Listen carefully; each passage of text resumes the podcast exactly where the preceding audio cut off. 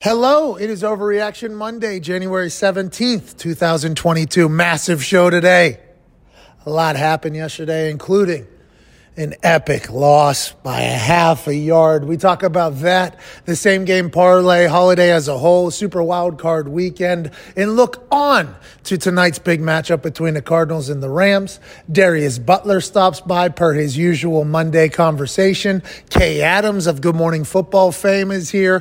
AJ Hawk, all the boys can't thank you enough for allowing us to be a part of your Monday here. If you enjoy this show by the end of it, please be a friend, tell a friend. If not, just act like it never happened. Here we go. It's Overreaction Monday, January 17th, 2022. Happy Martin Luther King Jr. Day. And now we go. Yeah! Uh, shout out to Martin Luther King Jr. I think uh, at some point today, go ahead and look around, see somebody that might not be the exact same as you, have a conversation, and understand that they have a story, they have a life, and they could potentially be an asset to your life as well. And hopefully, that is what this show will be able to provide for you for the next three hours as we chit chat the weekend that was. Yes. This same game parlay holiday, the weekend that was super wild card weekend. Now, the boys are here at Ty Schmidt, at Boston Connor, at the Toxic Table, representing the pod. Thought Thought your parlay was going to get the same game parlay holiday off on a really hot start there when the Raiders traveled to Cincinnati to take on the hot moxie having son of a bitch Joey Burrow in the Bengals squad. Mm. Now listen, this Bates dude in the back end deserves more conversation. What a fucking ball hawk beast. Uh, but whenever you look back on the weekend while you were representing the pod, putting your parlay together for that game, what stuck out to you the most? And uh, how come we didn't win there early? Well, I mean, I think you know we want to take credit or not credit, but responsibility Yeah, for you you, know not getting the ball rolling and for all the There other parlays not hitting. I think that was on us. But look, no Renfrow score, no Ja'Marr Chase score, no Mixon score, no Waller score. It was all a bunch of guys that you know you didn't really expect to be showing up and playing ball. Uzomah getting back into the mm-hmm. paint. I mean, that's good news. Ty, I feel like you guys had a pretty good read on how that game was going to go. And although the Bengals do get a win, it wasn't how we expected it to happen. Joey Burrow puts those sunglasses on after oh. that game. Is anybody stopping the Bengals right now? They got the Titans this upcoming weekend in beautiful Nashville. But goddamn, they look very calm, cool, and collected. I, I listened to the interview after the game with Joey B because I forgot I got to change channels to go to the next game. That's right. Ah. So they don't tell you that, by the way, because they kind of trap you Oh, in their yeah. little post game Yeah, yeah. bullshit. right into 60 minutes. Oh, here we go. Boom, boom, Yeah. bang. We Yeah, got you. right. So I actually heard the interview that Joey Burrow did on the field with the pads on, and he said, uh, This isn't a big deal. We just got to move on and win the next game or whatever. I'm like, That's what I love to hear. Yeah. Yep. Because in that locker room, they're acting very different. Mm-hmm. Okay? And maybe out and about in the clubs of Cincinnati, hey, hey, hey, Ooh. Hey, ah, maybe from a socially distant standpoint, they were having a good time celebrating the first playoff victory in the Natty in 31 years. The first team to win a playoff game without an indoor practice facility in 31 years. Cincinnati had to celebrate and be excited. Their fan base showed up early and very, very drunk.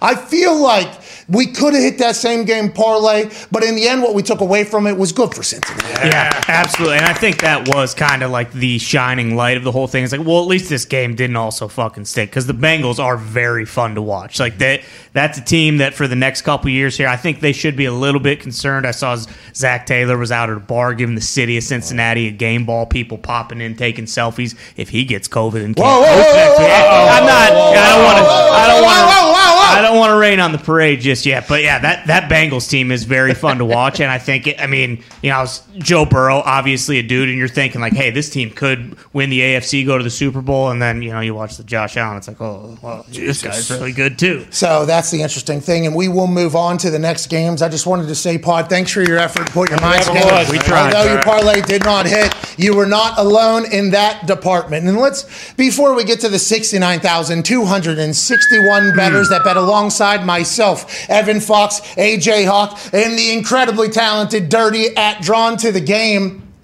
Before we get to that, we got to talk about a couple things. Raiders coach Bisaccia, how's your family? Hey, Family. Richie. Hey, Richie, how's your How you family? doing, huh? Richie? Hey, Richie was spotted in his uh, hotel in Cincinnati with some glasses on that had, had the connections on the back there, just in case they fall off. Can't can't move down the nose. Why? Because I'm focused. Why are you focused? Because I'm handwriting a letter to every guy on this team saying, "Hey, thanks for being part Thanks of the for your family. service, huh? Hey, how's Thank your you, family, football huh? Yeah, first down, you're not so good, huh? Second down, you really turned it around. How's your family, huh? you doing? I tried to write a handwritten uh, notes to all the guys that were in our fourth down army the year that I uh, made the Pro Bowl, and I think we gave up zero yards returning when I was kicking off and punting for like the first 13 weeks of the season. We had a bunch of fakes that, that year. There was a lot of stuff. We were a tight unit. So at the end of the season, whenever I made Pro Bowl, I wanted to write them all and say thanks. I got four players in, and I'm like, God damn, hey. And 12 Hey, more. oh my God, we got to, this is a lot of writing. I don't know how Richie Bisaccia was able to do it, but I think that is what all the Raiders players were saying whenever they said they love this fucking man. Yeah. They love Richie Bisaccia. They showed up for Richie Bisaccia throughout the entire season. They make the playoffs over the Colts with Richard Bisaccia and everything else they had to deal with. Derek Carr came out and said his future uh, would be dependent upon who they hire as a head coach. Is that Derek Carr telling the guy who has to battle against the IRS behind the scenes right now and the other owners, Mark Davis, like, hey, hire this guy. I'll be back. It feels like they love each other. It feels like they're growing over there. But with Mark Davis, we don't have a fucking clue. What's gonna Yeah, happen. definitely not getting Nobody, hired. nobody has a clue what's going to happen. And a lot of people immediately think, well, if you hire this guy who's the interim coach, you're going to stink. Because there's a lot of stats and Stat that. there's a lot of narratives. Stat that. There's a lot of instances Stat that. where you hire the interim coach and then it doesn't work out for one reason or the other. But maybe Richie Bisaccia has just been sitting, you know, with the gabagool, Hmm. the mozzarella, with the boppity boopity, Hey. hey. boopity boppity. Too far. Chicken That's too boppity Too much. How's the Fazzolini family? Hey, boppity boo. Give me Hey, the don't. chicken parmesan with the side of ball. That's way too Hey, much. football Richie, they, they're calling me. What if he's just been waiting? What, dude? That was unnecessary. what are you talking about? We The first two through were fine. dude. What are you talking about? Are you fucking great? The mozzarella, uh, it's all good. What are you talking about? You start making noises with no words behind them. That's when we draw the line. Come okay? on. Listen, I've been in a lot of now after 23andMe. I've been at a lot of hour dinners. Uh-huh. Okay, and that's exactly what I heard. I thought I was saying something. I thought only. I thought you, you Nick, you DeJulio. Yeah. I thought maybe you, me, us. We were going to have a conversation there without all these guys. speaking that's I was actually trying to be more. I thought Richard Bisaccia and I were kind of speaking to each other there. I thought he heard what I was saying. Ba, ba, ba, ba, ba, ba, boom, ah. Who are you I eating mean? dinner with? Toddlers? Huh? Infants? What? What? You're making baby noises. No. What? No. No. Speaking Italian. Shut up. So hold on, let me. He passed the gravy, huh? Hey, there you go. Okay, pass Okay, it on. good start. All right. Huh? Ba. Hey! Yeah. You probably seen me do that at an actual dinner. I mean, what are we even talking about here? There's a lot more noise going on with actual words. Well, I'm a I'm not a great actor. I was trying to just put myself back into the seat at that table. Red Moraines is at the head of it. Yeah. What? Of course. Anyways, what if Richard Bisaccia was just sitting back, uh, bu- bu- bu- bu- bu- you know, yeah. Pondering. pondering? Okay. And I think the pinky ring would help you write that those notes because it kind of just locks in. You know, Yeah, you just kind of sit that Press thing down. Prevents smearing, too. What if he's a great head coach? In the narrative that the interim head coach, who just took a team that was in complete disarray to the playoffs somehow, can't be a good coach because in the past it hasn't happened. That'd be sad. I hope, I hope Richard Bisaccia gets to have plenty of ah, up, up, up, up, up, days, you know, over there in Los Angeles. Uh-huh. Nick, stop shaking your head. Well, everything okay? He's a great representative. Who? Richard Bisaccia? He is. What you're doing, though. Yeah, he's not bebopping all over the place. Yeah. Whoa, whoa, whoa, Hey. whoa, whoa! It came out of your mouth, not mine. Whoa. Be bopping. Anyways, the Raiders could look very different next year. Congrats to them on making the playoffs. They literally, if they end up with Bisaccia, mm-hmm. you know, as their head coach for the next 10 years and they're successful, they found love in a hopeless place. Yeah, How about it? Thank you, Rihanna. Banger. You know what I mean? Shout out to Rihanna. Mm-hmm. Shout out. And shout out to the Raiders. Literally, they probably thought, oh shit, this team is about to get blown up. And Derek Carr, Bisaccia, you know, Will Compton. Yeah. Of course. Playoff Willie. Have you seen his social media? The boy, Oh, yeah. Oh, yeah. Oh, The his- reenactment. oh, the AB. Uh-huh. Mm-hmm. we uh, immediately bet against the Raiders when playoff Willie wasn't on the roster. Well, that's something to think about because there's another game that happened, and we'll at Tone Diggs, diehard Steelers fan. Last night we saw Jackson Mahomes at the game. Yeah. we saw uh, Patrick Mahomes' his wife, Brittany. Mrs.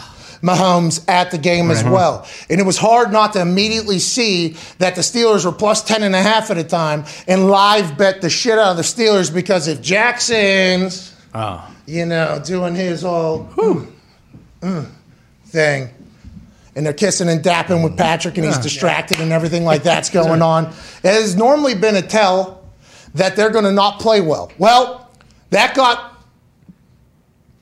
Disbanded. Yeah, put to bed. completely. Mm-hmm. The Chiefs is the Chiefs.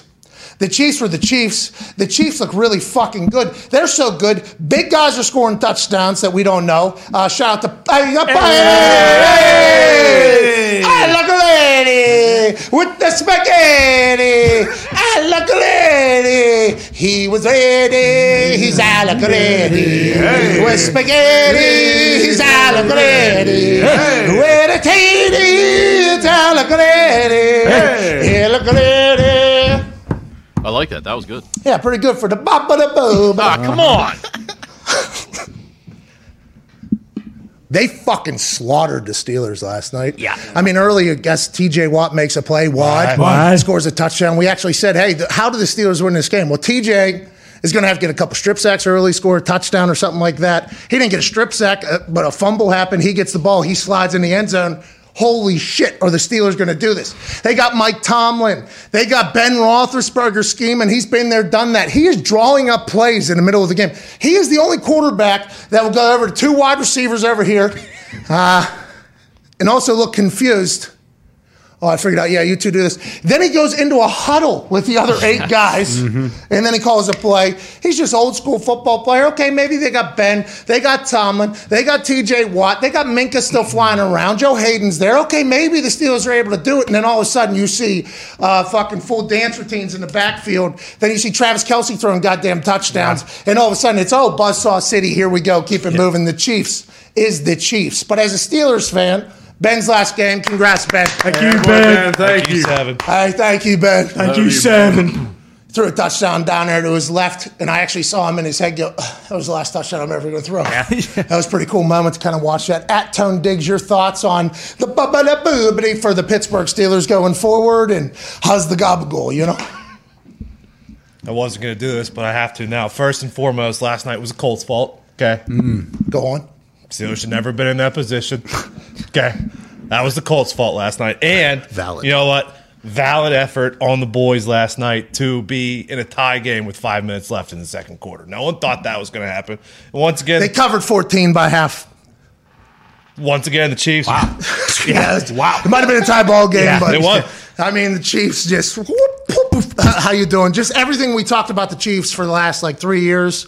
And we'd lose so much money because they would never cover, they would never do it. It would always be this grand vision of what the Chiefs are that we would have to bet upon. Because when you're trying to predict a game, you think to yourself, well, the Chiefs could just fucking turn this thing on too if they really wanted to. And then week in, week out, we'd end up here on Overreaction Monday. We go, oh, Chiefs fucking took our money again. They won, but they didn't really do what they had to do. Patrick Mahomes is still top five quarterback in the NFL. Tyreek Hill, Travis Kelce, they still have absolute superstars, but all year is being chatted about. These guys ain't performing to their potential. And that's because the illusion of what the Chiefs are is different than what actually happens week in and week out. Week in and week out, they make big plays in big moments when other teams don't do it. So that's why they can continue to win and continue to move on. But they never really do those big plays in big moments all four quarters. It just like comes in spurts. It really got turned on last they night. Yeah, I mean, it really got turned on. And I don't know who they got next, but it feels like a fire hose has been opened up. Who do they have? Because it's Bengals, Titans, Buffalo. So it's Bills and Chiefs. Yeah. Bills we are got. going to blow them hot. Hey, Well. all right, let's get to that game then. Uh, the Bills are fucking wagon. Josh Allen is an absolute caboose of a man. He's impossible to stop. He is everything that you would hope that Carson Wentz could become. Yeah. Sure. And if you go back two years, two years, Josh Allen stunk. He was good. Stunk. Carson Wentz still had the oh Carson Wentz MVP player. How you doing? Keep it moving. Both massive dudes. Both move and extend plays. Both throw footballs, I guess, to people. Mm-hmm. Vastly different styles, though. This dude is the prototype, right? Oh yeah. This is the prototype. yeah. This is what this is what people are trying to uh, find. Yeah. Big seems to be incredibly high football IQ. Mm, yeah. Wired different. Very athletic, very competitive, and doesn't give a damn about it being freezing cold because he's from, and well, I'm sorry, he's not from, but he went to school out in the middle of fucking really cold nowhere. Yep. Mm-hmm. Him flying around, dude. Move it. Full powers, pulling guards, pulling the center. Hey, I'm gonna be right behind you guys. Let's see if anybody wants to tackle me in negative 10 degrees. I'm 260 pounds. It is awesome to watch them. So I guess Josh Allen and Patrick Mahomes will be a amazing game. Yeah. But how do you stop Josh Allen? I think is a question that we have to kind of look at going forward because the Bills just buzz sawed the Patriots. Yeah. I mean, More so. just absolutely said, Yins are Powerade now. Yeah. Hey, Patriots, Yins are Adidas. Well, oh. Hey, Patriots, say hello to the man in the mirror, Phil Mickelson. That is what the Bills said to the New England Patriots in that game. Yeah. They said, You are now no longer a piss. You are now number two of shit. Yeah. This is what you are in the AFC East, and that is what the Bills said. That's what Bills Mafia said. Who showed up, by the way? The Canadians couldn't get in because of all the rules and the rule changes and the protocol and the testing and everything like that. But Bills Mafia was through tables at about 9 a.m. Oh, yeah. Getting ready for that. What a show. What a performance. What a team. Bildos made their way onto the field. Mm-hmm. I, I don't know if there was numerous or maybe just one dong out there, but I'm happy nobody got their hands or mouths on that thing Bingo. that was involved with the NFL because I've heard these sons of bitches not only carry Omicron, but they, they do carry Delta. yeah. Oh, oh. What? Yeah, so the, the Delta Cron dong that was tossed onto that field could have taken out the entire playoffs. But I did see one ref who seemed to make a right decision this weekend, fucking an anomaly, Only one. kicking the dong as opposed to grabbing the dong. Right. Which is very smart because I don't know if COVID can go through your shoe. But you put that thing in your hands, that thing might bite through, fight through the gloves and your mouth uh, shield. So right.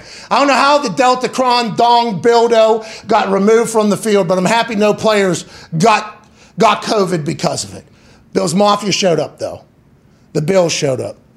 The defense was unbelievable. That pick that Micah made Yeah, was damn good. was unbelievable. Mm-hmm. And if it wasn't if it wasn't Bill Belichick, you know, this conversation about what happened to the Patriots there would certainly be louder. Oh, yeah. But we said this going into the week. I think I actually said it was my entire take. This is going to be a part of a documentary someday. Well, we had to lose that game. We had to experience it. We had to build, or whatever the case. As a diehard Patriot fan, that was hard to watch. I assume you expected it, or as it got worse and worse and worse, and they were just fucking Yeah. hang, hang, hang on top of you. You just kind of had to sit there and take it. Huh? Yeah, that was the by far the worst game I've ever seen the Patriots play, especially under Bill Belichick. I mean, they said that that was, or they didn't say it was the first perfect game in the Super Bowl era. No punts, no field goals. They only scored touchdowns. They were six to seven on third down. Only had six real third downs. The seventh was the kneel down. So I mean, it was pathetic. It was embarrassing. The Bills are very good, but. Powerade, Gatorade. Let's see if they can, you know, win a Super Bowl first. Go to the, you know, conference finals. Let's not get ahead of ourselves. No, no, no. no. Obviously, we're not AFC saying. Hold on, no, hold on. We're not saying like you're comparing the Bills now to what the Patriots were. No. No, I know. I'm just saying like in that AFC In the division. Yeah, In the division, it sure feels sure. like. Sure feels like it's.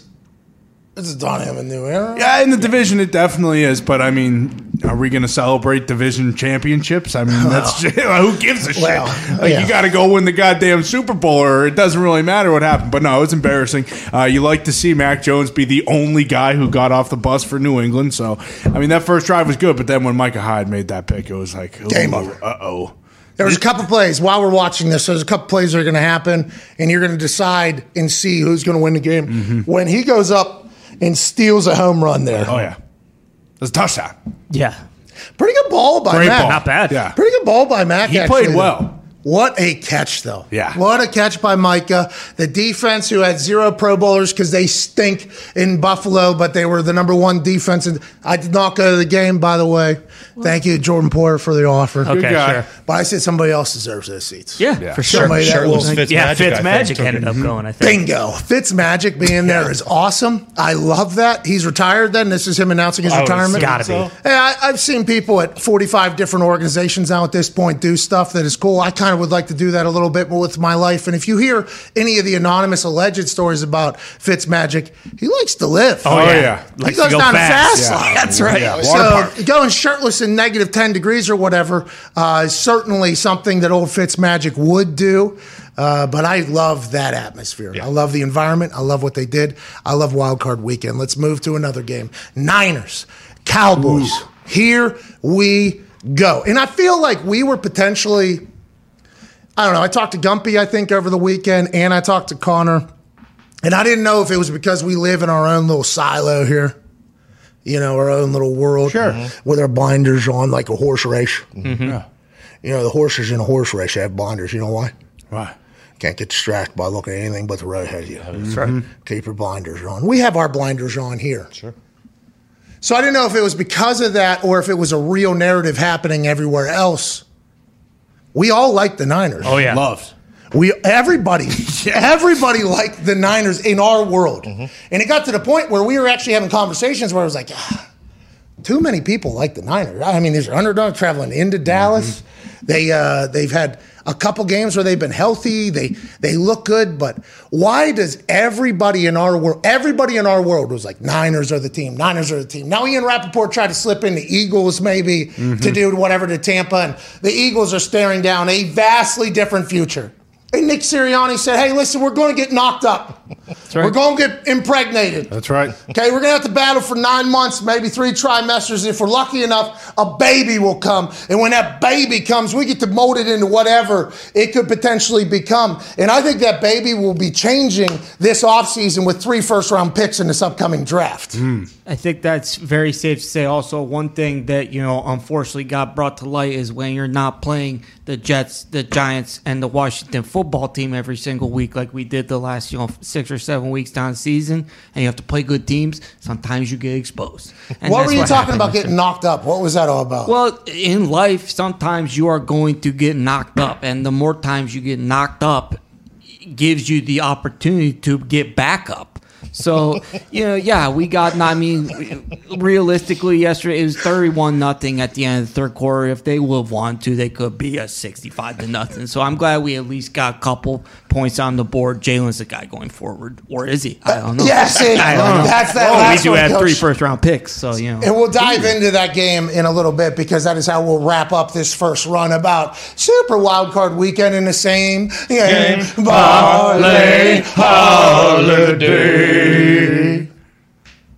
That doesn't sound as joyful today as it did a few days ago. more somber but we'll talk now. about that game in a little bit. And Coach Sirianni, they did you no favors by just running that thing back a couple of times too. Yeah. You just had one slip up, knocked down, and then knocked up. Then all of a sudden, people like Ty, people on the internet are going to be, oh, here we go, Minor, mm-hmm. and all this other stuff. And then now he's knocked up at one point. Sirianni had that team playing good against teams that weren't that great. They got in there so much so that Ian Rapoport actually said, look for the Eagles to surprise the Tampa Bay Buccaneers. It could happen. And we respect Ian Rapoport. Oh, yeah. Okay, he's an insider. He does what he's got to do. But he was the only person that, when speaking of underdogs maybe winning or wild cards having their weekend, he was the only one that wasn't immediately like Niners. Everybody in our world thought the Niners were going to beat the Cowboys, and they did. How come that was the case? Is it because the Dallas team that is littered with superstars and everything that you could possibly dream of having as an NFL franchise and program you have down there in Dallas? Obviously, they have a home playoff game. The NFC East does stink, but the Dallas seem to be much better than they had been in the past. All these years of hype and hype and nationally televised game because Jerry walks into schedule makers and goes, You're going to put the goddamn America's team right there, fucking 8 o'clock, right? Mm-hmm. That's what I thought. And if you don't, there's some other pencil pusher we can fucking move right into this spot. They are on national TV every single week. They have so many superstars, you know, names that are in, in commercials and bright lights and literally chatted upon every single day on any of the main networks. So you think to yourself, Big Mike McCarthy, he's been able to win a Super Bowl diner. Big Mike McCarthy comes into the fray. Kellen Moore, Dak Prescott, Zeke, everybody's healthy. How you doing? Keep it moving. Micah Parsons, not only uh, rookie defense player, maybe defensive player of the year as a whole. They're at home hosting a playoff game. All of Cowboys Nation is there and excited. And upon the game beginning, I think we all were like, Niners are going to fucking do this. You're right. Niners are going to do this. Niners are going to do this. Then all of a sudden, there was a glimpse of hope from the Dallas Cowboys. They got a little bit hot. Jimmy G had an untimely situation. We're like, oh no, that's Jimmy G. The overthrow skis are about to get Jimmy G ski, just like it did in the Super Bowl ski when he overthrew Emmanuel Sanders, which led to a conversation for the next three months on whether or not Jimmy G stinks. That three month conversation has now gone on two years Yeah. because of one overthrow in the Super Bowl. He did it just the other day in Dallas. Oh no, Jimmy G overthrowski. This is a bad, bad situation for the Jimmy G family, which there was an abundance oh, of Oh, yeah. That's right. down there in Dallas. I think they actually walked in whenever the doors opened for the star and people were sprinting in like it mm-hmm. was Walmart or whatever. Yeah. I think they actually say, hey, where's the gabagool? Where's the Too far. Hey, where's the gravy? He doesn't deserve that. Spaghettis. As a fellow Italian Jimmy G, hey, go gabagool, huh? Good we'll on this one. Hey, Good congrats boy. on the gabagool. Huh? But then Dallas came roaring back, and we thought Dallas was going to maybe win it. Holy shit. Is Big Mike, Dak, and Jerry about to have the story of the weekend by coming back and stealing victory from the jaws of defeat? Is that what the Dallas Cowboys are about to do? And then we saw uh, ref Debo Dak spot the ball in two different spots, spike, kill, Ref, game's over. That's it. Sorry about it. Play football better next time. Jog off the field. Shit get thrown at the ref. Lawrence actually uses his helmet to bat one of the bottles that was being thrown at the refs at the same exact tunnel that the Cowboys exit through. What a colossal collapse there at the end. An embarrassing end to a season that was hyped up to be much different than the ones in the past that were hyped up to be great. This was supposed to be a run, and now it's a laughing stock basically all uh-huh. offseason. There's people saying Big Mike needs to be fired. Yeah. Dan Orlovsky. Oh yeah, mm-hmm. this right. morning. Dan Orlovsky says, How does that play even happen? You got to get a new coach. Now, we don't think Big, he, he wasn't the only one, but er, there's everybody calling for Big Oh, Mike's yeah. job. Everybody's calling for Big Mike's job right now.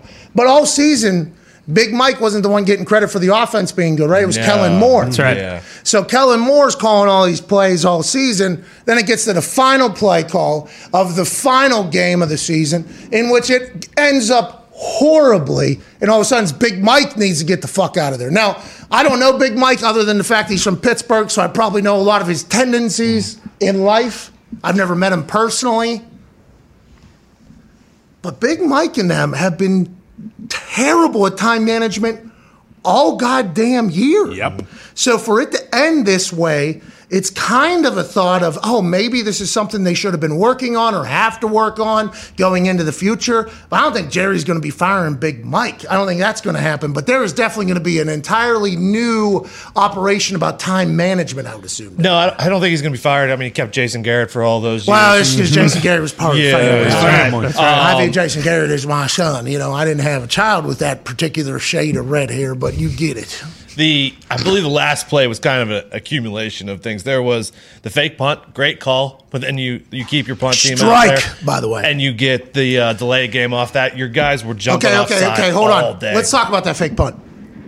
So, I pitched this idea to Tom McMahon, and I think it might have got to Chuck. I might have pitched it to Chuck. I'm not sure.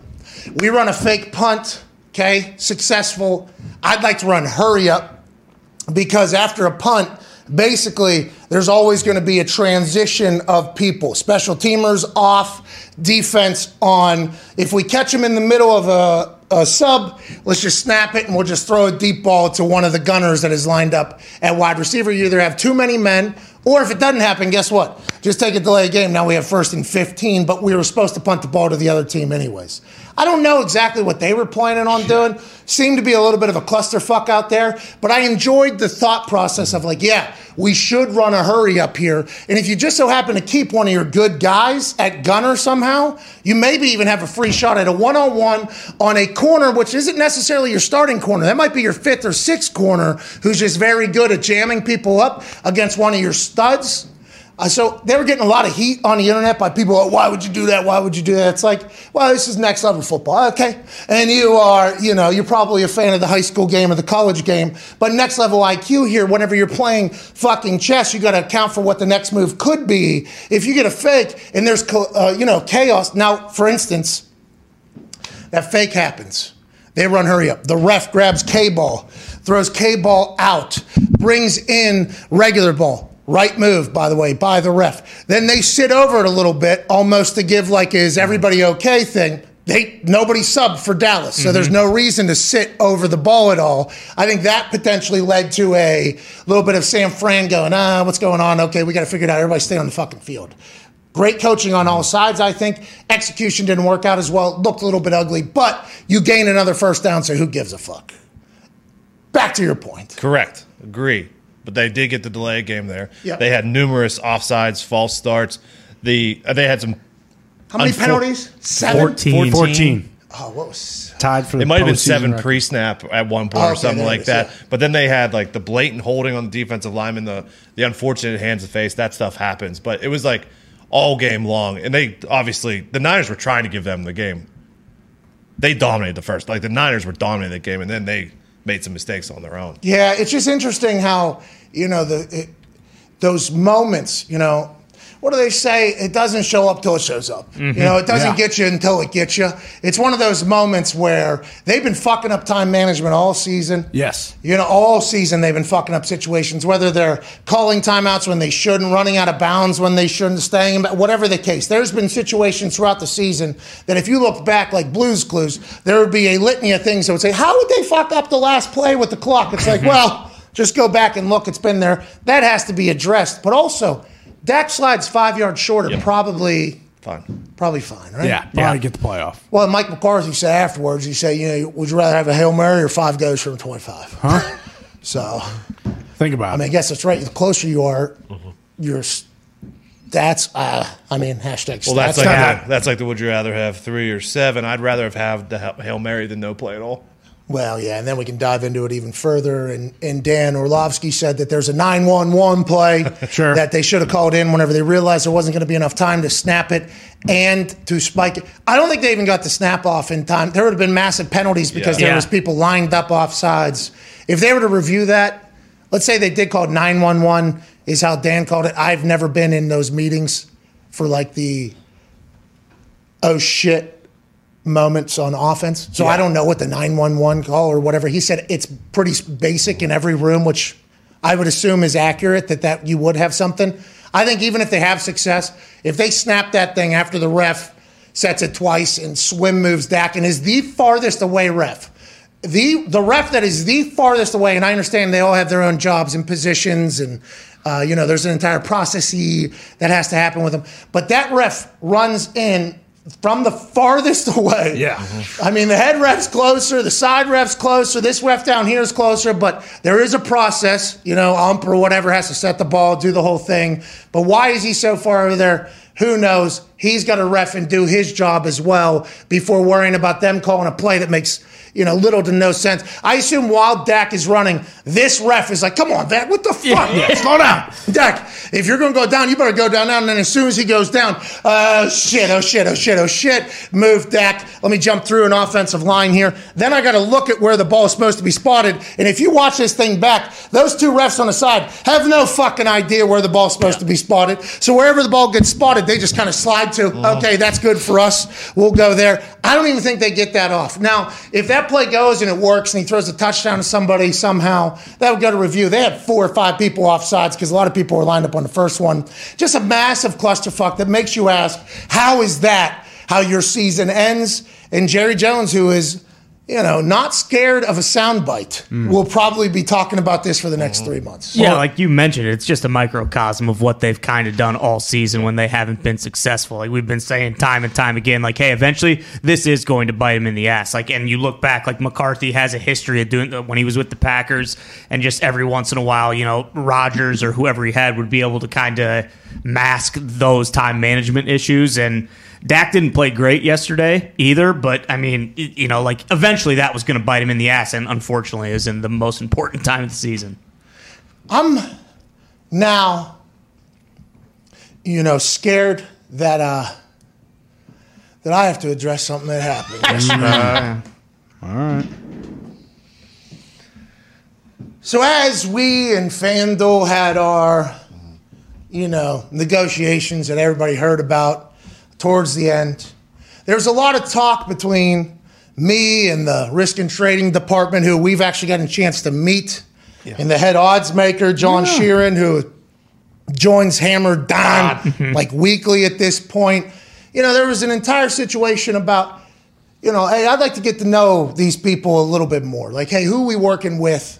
Who are we working, you know, against? Who are we battling against?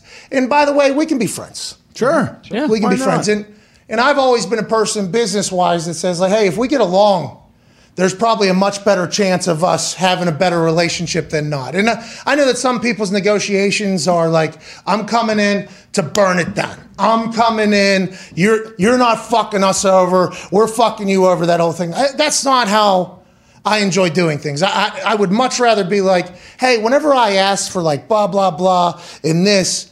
Like this is why I'm saying it. So when this does happen, you know, I want you guys to hear it directly from me. So it was a nice thing through the negotiation to kind of get to know these people that we're battling against and those who are setting the lines and why they're setting the lines and how they're doing it and the boosts that they're putting up that are winning more often than not in our boosts and what works, what doesn't. It was a really cool little experience and it's an exploration almost into the relationship that was FanDuel being our exclusive sports book before signing this new four year, three year deal. So I felt like we were in a better position to go ask stuff because now they understand us a little bit mm-hmm. more. So now I know what, hey, they're like, listen, our same game parlay is a weapon of ours. All right, our, our same game parlay, the tech.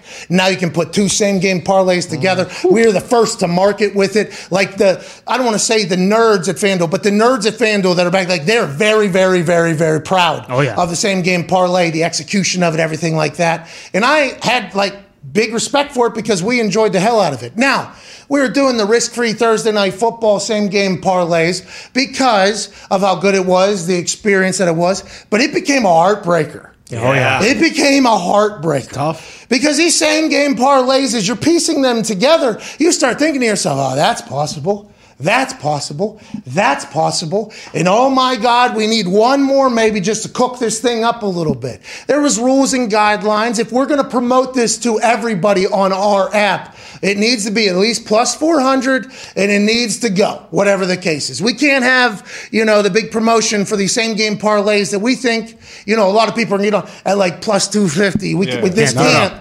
They have to be more than plus 400. So figuring out what to make it a plus 400 thing so if FanDuel want to promote it. And then, by the way, also it was risk free on Thursday nights, you know, and that hmm. experience ended because of how heartbreaking it was. How do we get back into it? Okay, well, I'm to need, I'm to need a little bit of money back from people, you know? So like, all right, cool. We can give a bonus of 50% back up to $100 or whatever, but we can't do it for everybody. It has to be tiered systems. I'm like, cool. When's this going to happen? They're like, well, how about uh, whenever, when, when would you like it to happen? I'm like, wildcard weekend sounds like the best time to do this. FanDuel's like, you're right. So then we get into this whole same game parlay holiday. Ah. An entire agreement was made. A lot of conversations were had about how we do this, you know, because they have to run their business. We have to run our business. Our businesses are not the same, but how can we meet in the middle to create something awesome? Same game parlay holiday was born. Mm-hmm. Perfect. Myself, Evan Fox, AJ Hawk, and Dirty. Put our minds together, and we felt very, very good about the Super Bowl champion Tampa Bay Buccaneers. It was playoff time. They're about to flip this switch. How you doing? Keep it moving. E A G L E S Eagles. Fly, Eagles, fly. The fuck out of Tampa with an L. Uh-huh. Okay, that is what we thought. That was our entire conversation. No offense to Sirianni, no offense to the Eagles, but this is levels to this shit, and you're playing against Tom Brady at home in the playoffs with a bunch of OGs, and this game matters. So how do we how do we cook up a, a same game parlay that we can be an additive to the same game parlay holiday that we can really fucking take them for it? Well, we think Tampa's going to win by at least three, so we'll do uh-huh. alternate spread minus two and a half. Check how you doing. Keep it moving. It was a lock before the game even started. Yep.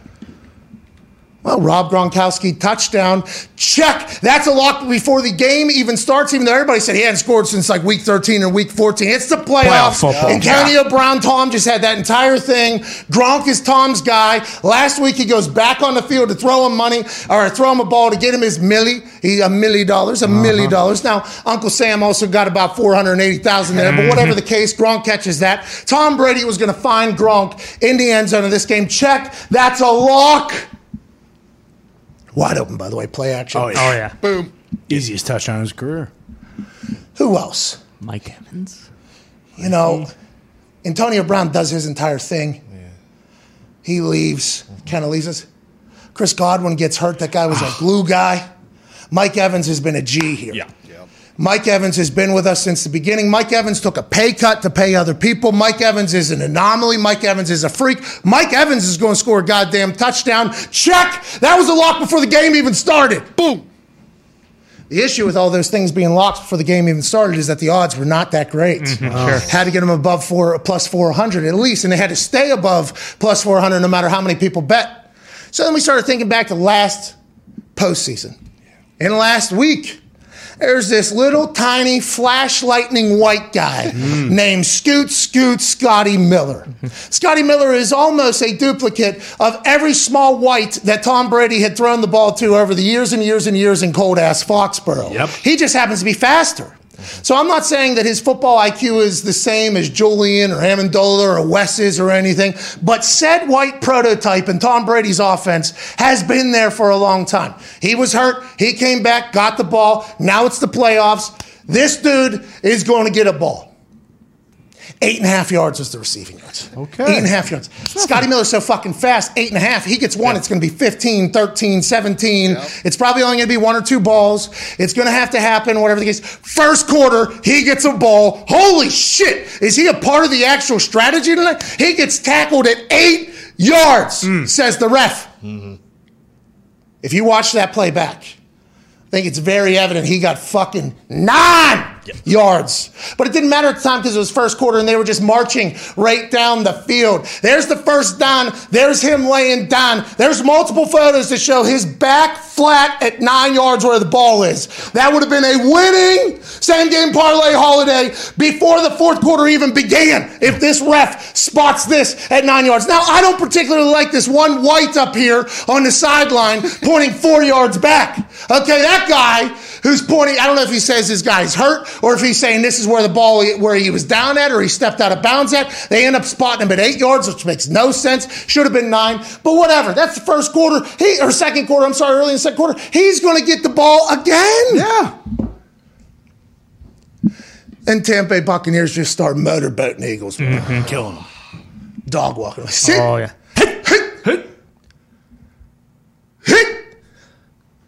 Sirianni talks about that dog mentality. We got a bunch of dogs. Well, they were all on leashes yesterday. Yeah. They were. And Tampa Bay Buccaneers were just doing this. Okay, this is what the Buccaneers are doing. And those dogs were doing a lot of things, throwing the ball to the Tampa Bay Buccaneers, you know, fumbling, doing that whole thing. Mm-hmm. Those dogs were not exactly acting right, but they were somehow maintaining at least a close enough distance where Tom Brady continued to go on the field because I thought at the end with the fourth quarter starting, there's going to be a Blaine Gabbert sighting. Yeah. Sure. And Blaine Gabbert's going to throw the ball to Scotty Miller. All we need is one more fucking yard. And then tick, tick, tick, tick, tick, tick, tick, tick, tick, tick. Numerous possessions happen, and all of a sudden, Scotty's nowhere to be seen except for on the fucking punt team where he's almost breaking his ankle every single time.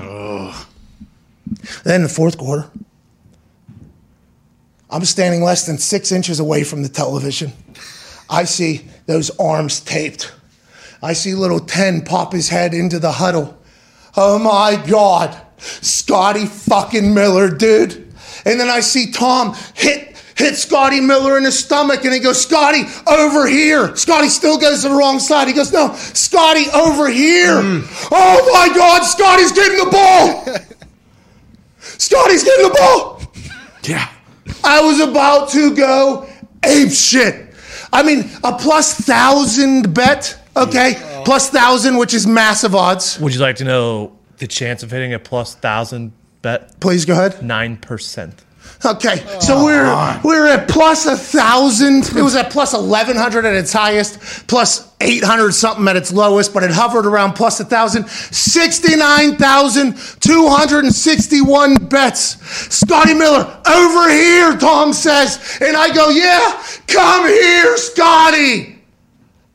Fucking end around handoff, nine yards rushing, mm. okay, eight yards receiving. There was another play where he ran a quick out and Bernard ran a quick out. Uh-huh. And some reason, Tom Brady didn't even look Scotty and Gronk's way. He threw it straight to fucking Bernard. So here we stand at the end of same game parlay holiday with zero winners and we lost by a fucking half a yard yet again and i'm reminded why we stopped promoting these same game parlays. I was broken last night. I tried to watch that nickelodeon show. I said shut the fuck up. Gonna do it. where's lex where is Lex Lumpkin? But also, I don't think anything could have brought me any joy at that moment. I took a walk, went down to my basement, put the Oculus on, and fought two people. Nice. Same game parlays are not for the faint of heart. No, not at all. The same game parlay holiday took us on quite a mm-hmm. ride. And we appreciate everybody so much for riding alongside of us on the FanDuel Sportsbook app. And we appreciate all the effort of all the players that we had bet on. And we understand that Scotty Miller doesn't get to decide how many yards he gets receiving. But God damn it, Scotty, keep your feet and pick up 15 there. We're not even asking this question. One time. Come on. You did an incredible job picking that same game parlay. The Tom Brady Neals. Oh Yep. man. That was like a plus 700 something. Michael Pittman Jr., that was like another plus 600, plus uh-huh. 700. Wide open, gets tripped up. It's heartbreaking. And I'm being called, you know, a sellout, and I'm doing this for FanDuel. Those are the ones that pissed I Yes. Instagram reported me for a comment on my own post. What? Yeah, because a guy wrote this big, long, grandstanding comment about how, you know, I continue to just- money from us. Bootlick FanDuel and steal money from his fans. So I, in this moment of me walking around the house, okay, going down to the basement, getting the Oculus on, and throwing hands and bombs at some sons of bitches in there who had no idea what Scotty Miller did before I got in that room. They had no idea. I crow hopped into the first fight against fucking dumbass Joe. Bang! I was so mad. But it's set up for everybody to say that we don't care, we don't want to win. I fucking wanted that. That would have been a record. That would have been the biggest hit in the history of sports books. Oh, yeah. But instead, as Foxy reminded us all in a text last night, Yeah. every action has an equal and opposite reaction. And if 69,261 bettors are on one side and you win, that's the biggest win in the history of sports betting. And if you lose,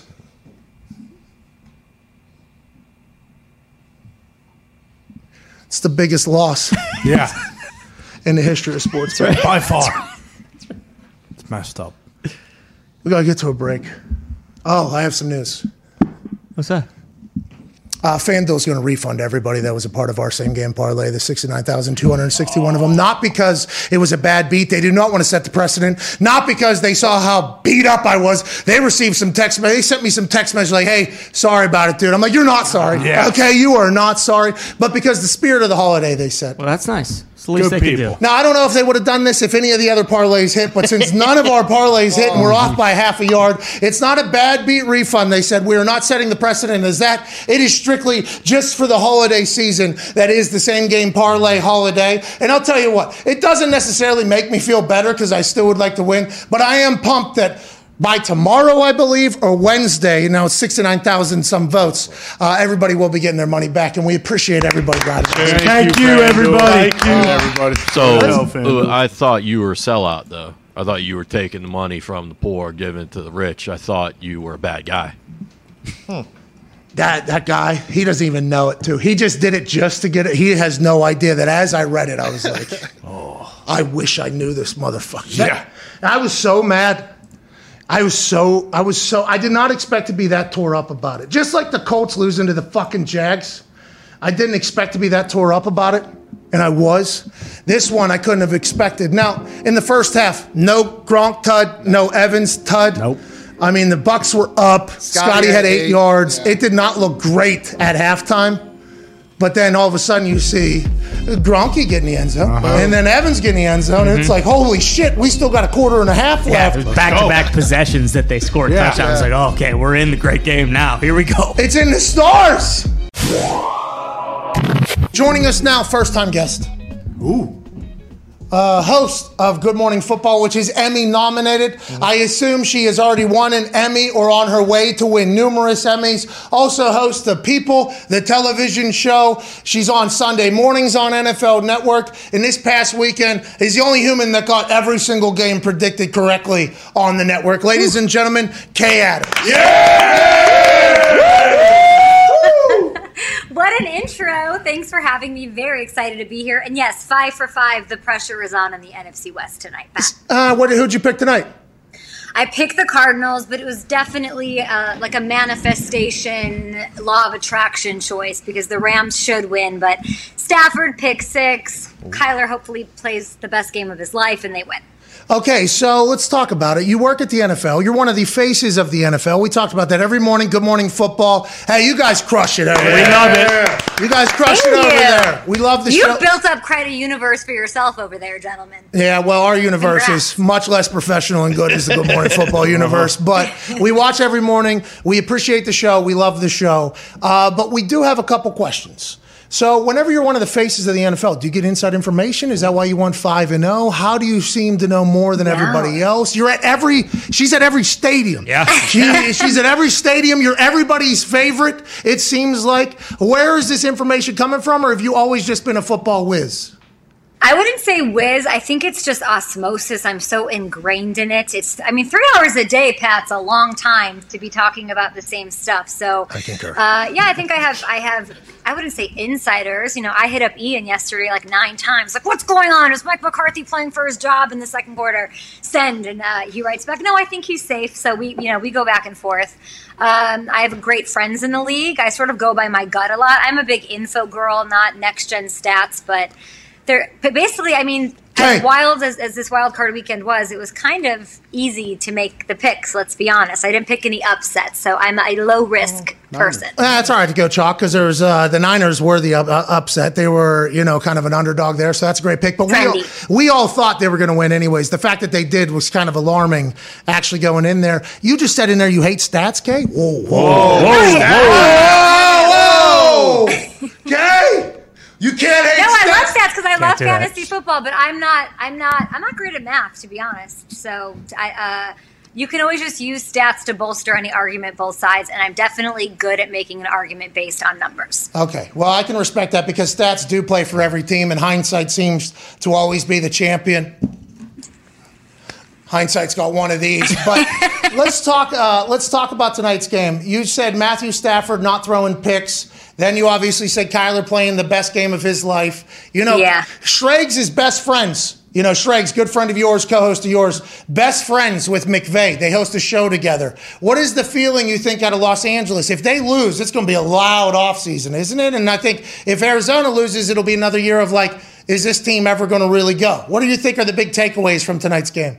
Schrags is super interesting because he's also pretty close with Cliff Kingsbury. So it's almost like that scene in The Good Son where the mom's on the cliff holding Elijah Wood and Macaulay Culkin's hand. And which one am I going to save? Because I was very curious about who he was going to pick in this one. Uh, and he went Rams. I would say, oh man, McVay's got the number on Cliff Kingsbury, so there's that right away. They've got the firepower. I think if Stafford has a bad game, the Rams can still win, right? They've got the defensive stars. You can rely on their run game. Cooper Kupp's going to like crush it as always, Mr. Triple Crown.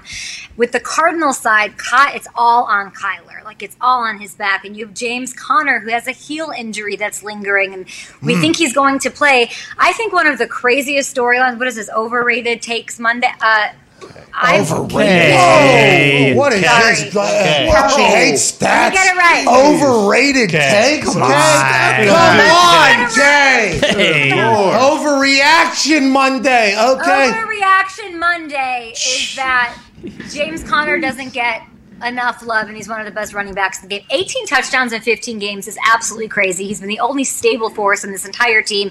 And if he doesn't look good early, like my eyes are going right to James Conner today. Like, what's he going to look like? And then the old guys, Zach Ertz, AJ Green. AJ Green balled out the last time they faced the Rams, so I'm hoping he can do it. I think the Cardinals win because Kyler is going to just put it on his back and make it happen. And I, I can't wait to see Kyler in the big moment. I mean, he seems like a guy who always rises to the occasion. Last year, they were so inconsistent. And this year, they had their wins, then they lose. JJ Watt, who's all the way back, and he'll probably have what four or five sacks Yeah. tonight. Oh, yeah. four or five, seven, yeah, maybe six, Pick seven. six. He might catch a touchdown tonight. Actually, Truly. he might be playing tight end. Not 100 percent sure. Excited for you. Said you're a fantasy uh, person. Is that how you got into the coverage of the NFL? Did was fantasy Yeah. the door? Yeah.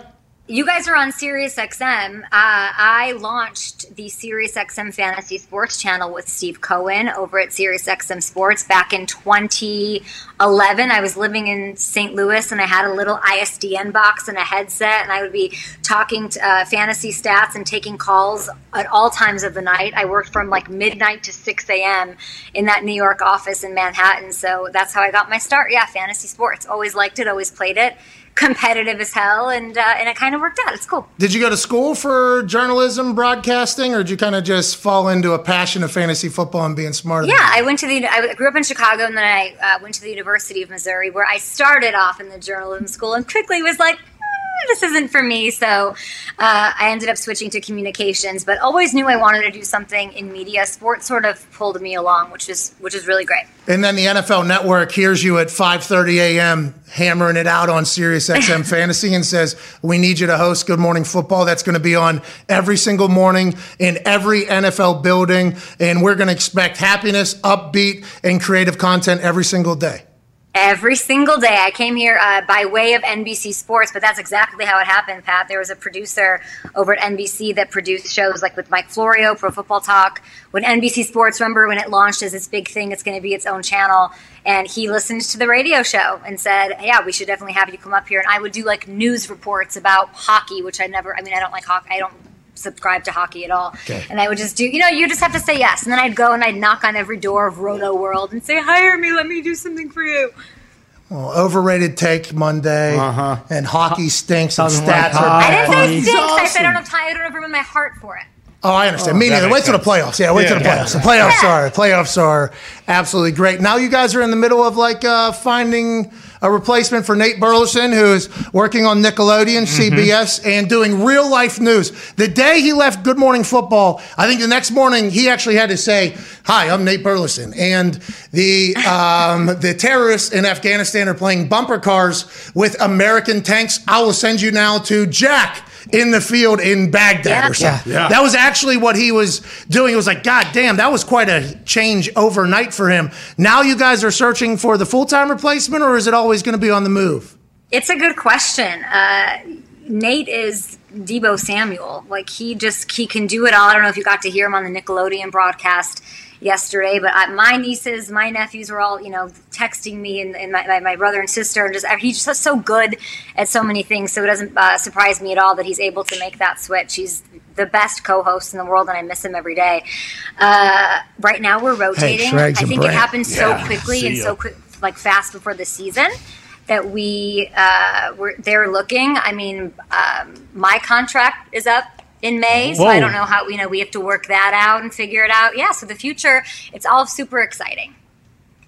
Whoa. Okay. Free agent. That's a little bit of a leverage play right there, Kay. Hey, No, congrats to you. it's exciting. I don't know. I don't know what the we none of us know what the future. No. is, you know? Hey, this is big deal. Congrats to you, Kay. Yeah. Okay.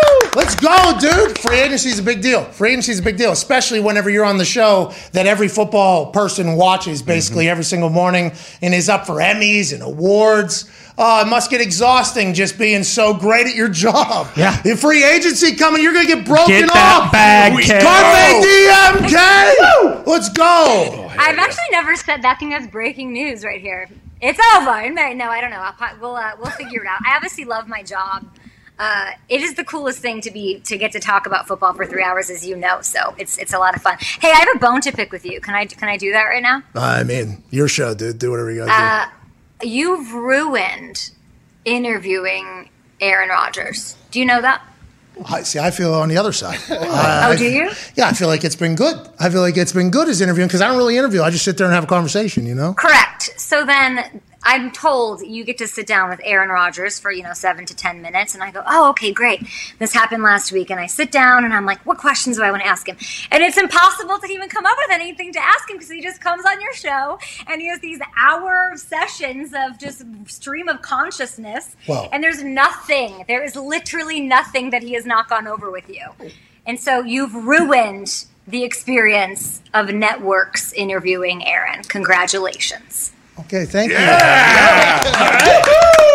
Good. Now I'm winning awards. Uh, you know, I would like to thank all the boys here. You guys do a great job. Thank you. Really Thank you, setting the Pat. mood. Thank you, Pat. You know, uh, I'd like to thank AJ, whose tech doesn't work today. Son of a bitch couldn't figure out a microphone. That's tough for him. Uh, and obviously, we'd like to thank Aaron for taking Tuesdays 50, 55 minutes, Uh-huh. 45 minutes. You know, after years and years and not talking to anybody about anything because everybody just buried him publicly, basically, coming on the show and baring his soul. Uh, we appreciate that. No, Kay, Kay, your angle conversation with him much different than ours. You still bring out gems and greatness, just like on Good Morning Football. You guys get great stuff out of basically every single guest that comes on the show. Erin Andrews came after us a little bit ago too. Yeah. when Yeah. Erin came on, she goes, "I know you talk to Aaron every day or whatever." I'm like, "Whoa, whoa, whoa! Are we really throwing a little?" No, bit I love it. Nah, Yeah. nah, Sure. I love it, but you've ruined it. Like, uh, you have three questions for Aaron, and you're like, well, Pat asked, I already know the answers to the questions.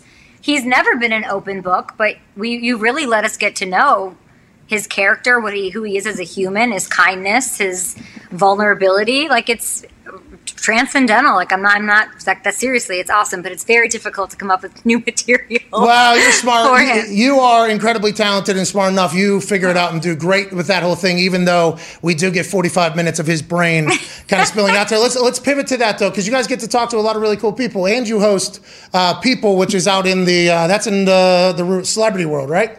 yes. Anybody you talk to that you were just blown away by, like anybody come right to your mind where you, know that even- whether it's the NFL or in the people, you talk to me like, oh, that feels like a real human, as opposed to maybe asshole that I thought it could have potentially went.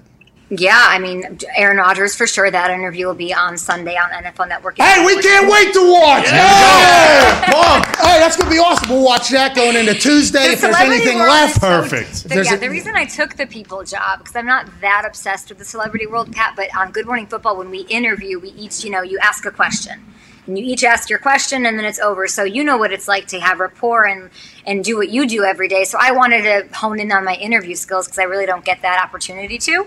Uh, so I get to do it every day. Uh, I would say, you know, George Clooney, is, uh, Alicia Keys is probably one of the realest person people that I've ever met. Uh, but I, you interview everyone. Celebrities are so different because they're so much more open. And anyone in music, actors less than than musicians, but any musical act is is any artist is a lot more fun to talk to and they're all open and vulnerable and they're pushing something they know the game i feel like in the nfl you know you go through that media training and it's a different challenge so it's a little bit refreshing to go to the celebrity side and they're like i'll tell you about what i did last night and you're like oh okay you're a free agent in May. Are you going into the Are you going into the celebrity world? Are you going to stay in sports? Is the NFL and Oh yeah, I want. I mean, I want the big. I want the big jobs. I want the. I, I want to go right to the top of the NFL. Are you kidding? Of what do we want? You want like uh, you want like kickoff show host or you like commentate? Yeah, I want. I would love a. You know, you've built such a plat. You've changed the game, so there's that option, right? Like you, you, you went and did it yourself. Oh, let's go. Uh, okay, okay, yeah, you're I doing mean, your own thing. It's no. It's no secret. The goal is to have the the pedigree to have the the the big boy seat at the table. Sure, absolutely on those those big platforms, those meaningful games. I love visiting stadiums. I love it. I'm energized by it, juiced every time I go. I think I get to go to Tampa this weekend, so I'm excited. But I just like I like being part of the game day experience as much as I love, and I also love being obviously being on in the morning. We get to set the tone for the day, set the agenda. The fact that you even turn us on and, and try to see what we're saying, we try to guess what's going to be the topic of the day. We're the first ones that get a crack at it. It's a big deal. So you want to be. Ah, What is that? Sunday night football? I got- Well, who was Yeah. on the field? commissioner, He- maybe, isn't Maybe, maybe commissioner of the like NFL. What is the dream job? Yeah, we're trying to figure it out because you, you want to have one of the mainstays. One Monday night football is live at the at whatever stadium it is, right? Yep. Sunday night Yeah. football is live at one of the. You're talking about one of those. There's just like a, there's I mean there's a lot of exciting stuff going on. Look at what's going on with sports books and where how's that going to evolve? It's a really energizing time right now. That's all I'll say. And Yeah, I mean, I Amazon is for getting Amazon. in. Amazon's getting the game. I work with Chris Long and Andrew Hawkins at Amazon. We just had our last show yesterday, and I was super sad about it. It was called NFL Next, a little half hour. I like the idea of you know the streaming, the the looser vibe. I know that's something that you really wanted to do, and you didn't find it, and you did your own thing. Yeah. Well, hey, we're pulling for it. I think you'll be able to crush whatever. Go ahead, Ty. Okay, you've basically become the de facto queen of Cincinnati throughout this season. um, when you look at like the Bills and the Chiefs and how explosive they've looked over the last few weeks, do you think the Bengals have gone from just like an exciting team that's really fun to watch to someone who could really actually like push those two teams in the AFC and potentially get to the Super Bowl? Yeah, today on the show, the guys were saying that the AFC Super Bowl is, is you know between the Bills and the Chiefs. And if I'm a Titans fan and I'm a Bengals fan, I'm like, whatever. What else, dude? We can do this Fucking either, but I mean, the ti everyone sleeps on the Titans. They're the least talked about team in the NFL for some reason. It's That's so your fault. weird. Hey, that's the NFL's fault. Dan Zeus. You think? Yeah, Dan Dan Zeus. Zeus. Dan Dan Zeus' Hanzus, fault. the Oh yeah, Dan. Yeah. I'll tell. I'll give him hell next time he's on our show later this week. Yeah, but he. But I mean, Derrick Henry coming back. they- They're going to play for Vrabel. I'm going to say the Bengal. It's Joe Burrow. Like I put him right up there with Allen and Mahomes when it comes to like I don't shake. I'm not going to flinch. He doesn't care. He doesn't. He is completely unrattleable, if that's a word. Oh. And I love that about him. I think that sort of trickles down to the whole offense. My big worry, I think they've got the offensive firepower, sure, to take on those teams. What happened to their D line is a drag beyond drags. Like to deal with Derrick Henry, Trey Hendrickson. Back with back with the Saints, I was like, uh, "Hey, Sean Payton and company, you guys sure you don't want to give this guy some money and let him stay here?" And they didn't. They let him go to the Bengals, and he had like a ten game sack streak. He's incredible, an absolute game breaker. And if he's hurt, we had Mike Daniels leave the game. He don't. I don't think he's coming back. Um, Ogunjobi, like it's just that D line up against Henry could not be a worse situation. So hopefully they can heal up through the week because that's my big worry. How do you balance having inside information and then also having to be live for three hours every single morning? Like you just said, hey, Sean Payton, don't you think you guys want Trey Hendrickson? And we know that you have a pretty good source at the Saints. I think there has been some, Yeah. some times where, you know, okay, Adams is saying this about the Saints, so that means, hey, probably Gospel. you know you have to like kind of pick and choose. And now with you know how much your show has dominated the nfl i assume you have a lot of friends in a lot of buildings. How do you pick and choose and how do you figure that out? You just kind of gotta compartmentalize that or have you ever gotten to a point where you know you've said something you weren't supposed to say It's kind of a game, I guess. I'm not an insider though, so I don't want to put that out there. Like I, I know, you know, when I say, "Hey, Sean," I just say it like through the show. I'll get on the air and I'll say it. I'm not like calling, calling Mickey Loomis and. hey that'd be sweet we think you, hey that'd be sweet if you did though Like, hey mickey we're I'm thinking like Gayle Benson. We gotta talk about no. That's not what happens. Uh, I- I guess I could. I don't know. I don't like. I don't. I just want. I, I just enjoy the game. Uh, so I call it like I see it. I like to give. I always my my thing that I always go for the underdog. It's why I like the Bengals. That's why I like the Titans right now because no one's talking about them. I never. I, I always like the teams that for that people just don't want to give love. Like Mike Evans is someone I love. Look what he did yesterday. He oh, crushed it. He- what does he do? He has a thousand yard seasons. He's the most consistent wide receiver in the game, and we just don't even talk about him. So those are the kind of players and people I think that I gravitate towards. and he also took a less salary to sign yeah. other people. You know, he hit for our same game parlay. Scotty Miller. Scotty Miller couldn't catch another fucking ball, dude. Just one more, Kay. Just one more. That would have been amazing for all the fantasy teams everywhere that had right. Scotty Uh-huh. Miller. Right. Fantasy's over. Fantasy's completely over now. No, you can still play. I mean, you can play over on FanDuel. Absolutely. You can do anything you oh, want to do. there we. Hey! Free agent May. Yes, Free I'm agent back. May. Go ahead, Carl. Yeah, Kay, you're uh, from Chicago. Do you lean to the Bears at all, or do you think they'll probably fucking stink forever? Come on. I have. No, it's so hard. I, people are bothering me- me about this on Twitter today. I will always love the Bears, but it's like being in a relationship. Like you need some space, and you just say, "Grow up."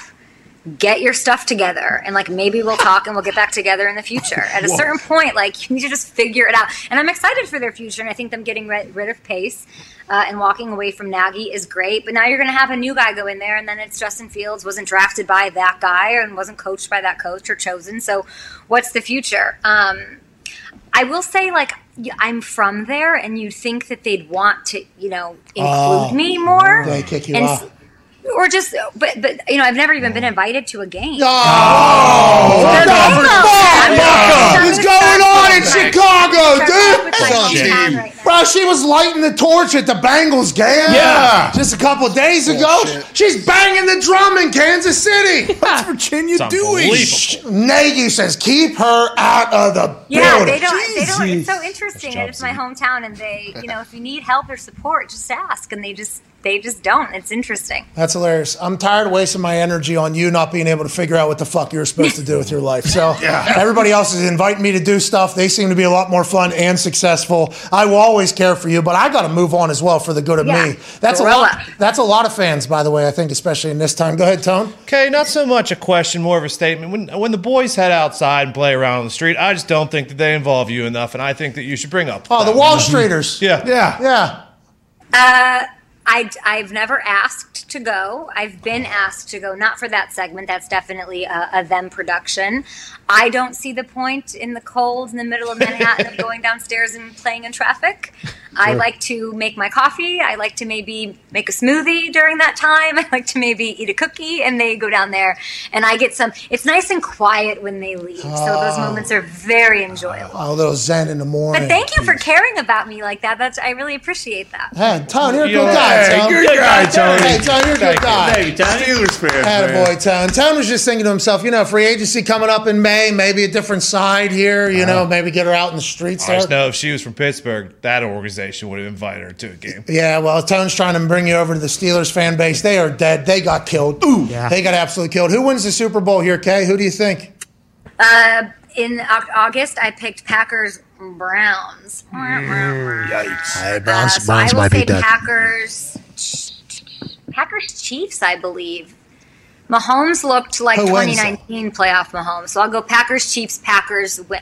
The Packers are just getting healthy at the right time, so Mm-hmm. I I hope they win. Niners tough draw for them, of course. Yeah, well, we'll go ahead and put that down in the record book. So you predicted the Packers to win the Super Bowl. She's a free agent in May. Hey, everybody get the Brink's trucks out for the Emmy nominated dominant host of Good Morning Football and People. Ladies and gentlemen, fantasy expert, Kay Adams. Thank you, Kay. Thank you, Pat. Thank you. Thanks for joining us. You're awesome. So sorry to interrupt, but I want to let you know that if you're not gambling with FanDuel, you're wrong. Okay, FanDuel Sportsbook is available in uh, seven states, I believe, at this point. Uh, six, seven, eight. You get it. If you're not gambling with FanDuel Sportsbook, though, you're completely wrong. And if we're not in your state yet, we are coming to your state. We have better odds. We have a much easier to use app. The convenience is next level. The people at FanDuel actually refund people when they shouldn't refund people, giving back hundreds of millions and millions of dollars to their users. FanDuel Sportsbook is the best sportsbook going for a lot of reasons, most of them what I just said. Uh, we are very thankful for our partnership with FanDuel. Obviously, There are so many different ways to win. There's more things to bet on. Their boosts seem to always hit, which is just fucking themselves over time and time again. Uh, we love the hell out of FanDuel Sportsbook, and you will too. If you haven't used it yet, use it now. Also, there's fantasy on there, daily fantasy, and free to play games where you can win money. Shout out to FanDuel, shout out to you. Let's get back to the show.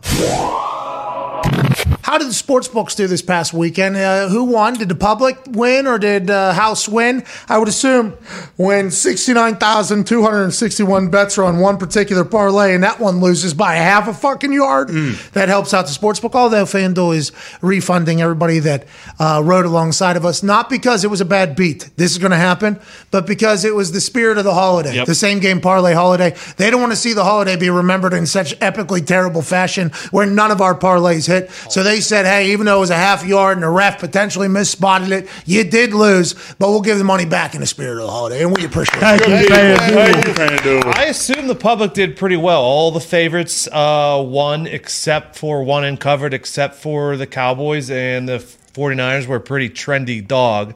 Uh, so I think the public did pretty well. And there was a, a stat, and it's it's like 50 and 7 or something along those lines in wild card weekend. If the team wins, they also cover the game. So tonight, whoever you think's going to win the game, Stats say. stats say is also going to cover the game. Who do you think's going to win the night, I Tony? kind of like the dog. Dogs are, are not sorry, not dogs. Cardinals as a dog, I believe, are six and zero ATS this year, and they are also eight and one on the road, straight up and ATS. What is the uh, spread looking like right now? Three and a half. Three and a half for the Arizona Cardinals who get J.J. Watt back. Will that be a little bit of energy and juice as they fly into SoFi Stadium to take on Matthew Stafford, who has thrown seven picks in the last three games? But that defense of Aaron Donald, Jalen Ramsey, and the boys, they have the speed and the ability to trap Kyler Murray and keep him in the well, is how they describe it. Keep him inside and not make, you know, extending, game changing plays there. It's going to be a good one. I, I, I think ESPN's probably rather thrilled that this is the game that they get to uh, showcase. Yeah, I love this game. Hopefully, it's the best one. It does worry me that Kay took the Cardinals, but I think I like the Rams and Matty Stafford kind of putting his junk on the line here and saying, "Hey, look, I can play quarterback and I can win a playoff game because he never has, right? He's Correct. he's never won a playoff 0 game. and 3. So, th- I mean, he's gotta win this one. And like, I What don't. if he doesn't? If he doesn't, it's bad. It's going to be Not live. good. Yeah. It going to be live. Can tomorrow. they bring back Odell and Von Miller next year? Do they have the cap space? They don't have a first round pick. They'll get it like they they might. Yeah, they they do smoke and mirrors with their cap. Yeah, Right, and it's Los Angeles, and It's almost as if it doesn't apply to them. Oh. interesting enough. well, the cap doesn't apply to a lot of teams. And if we're going to get into this offseason conversation, let's get into it.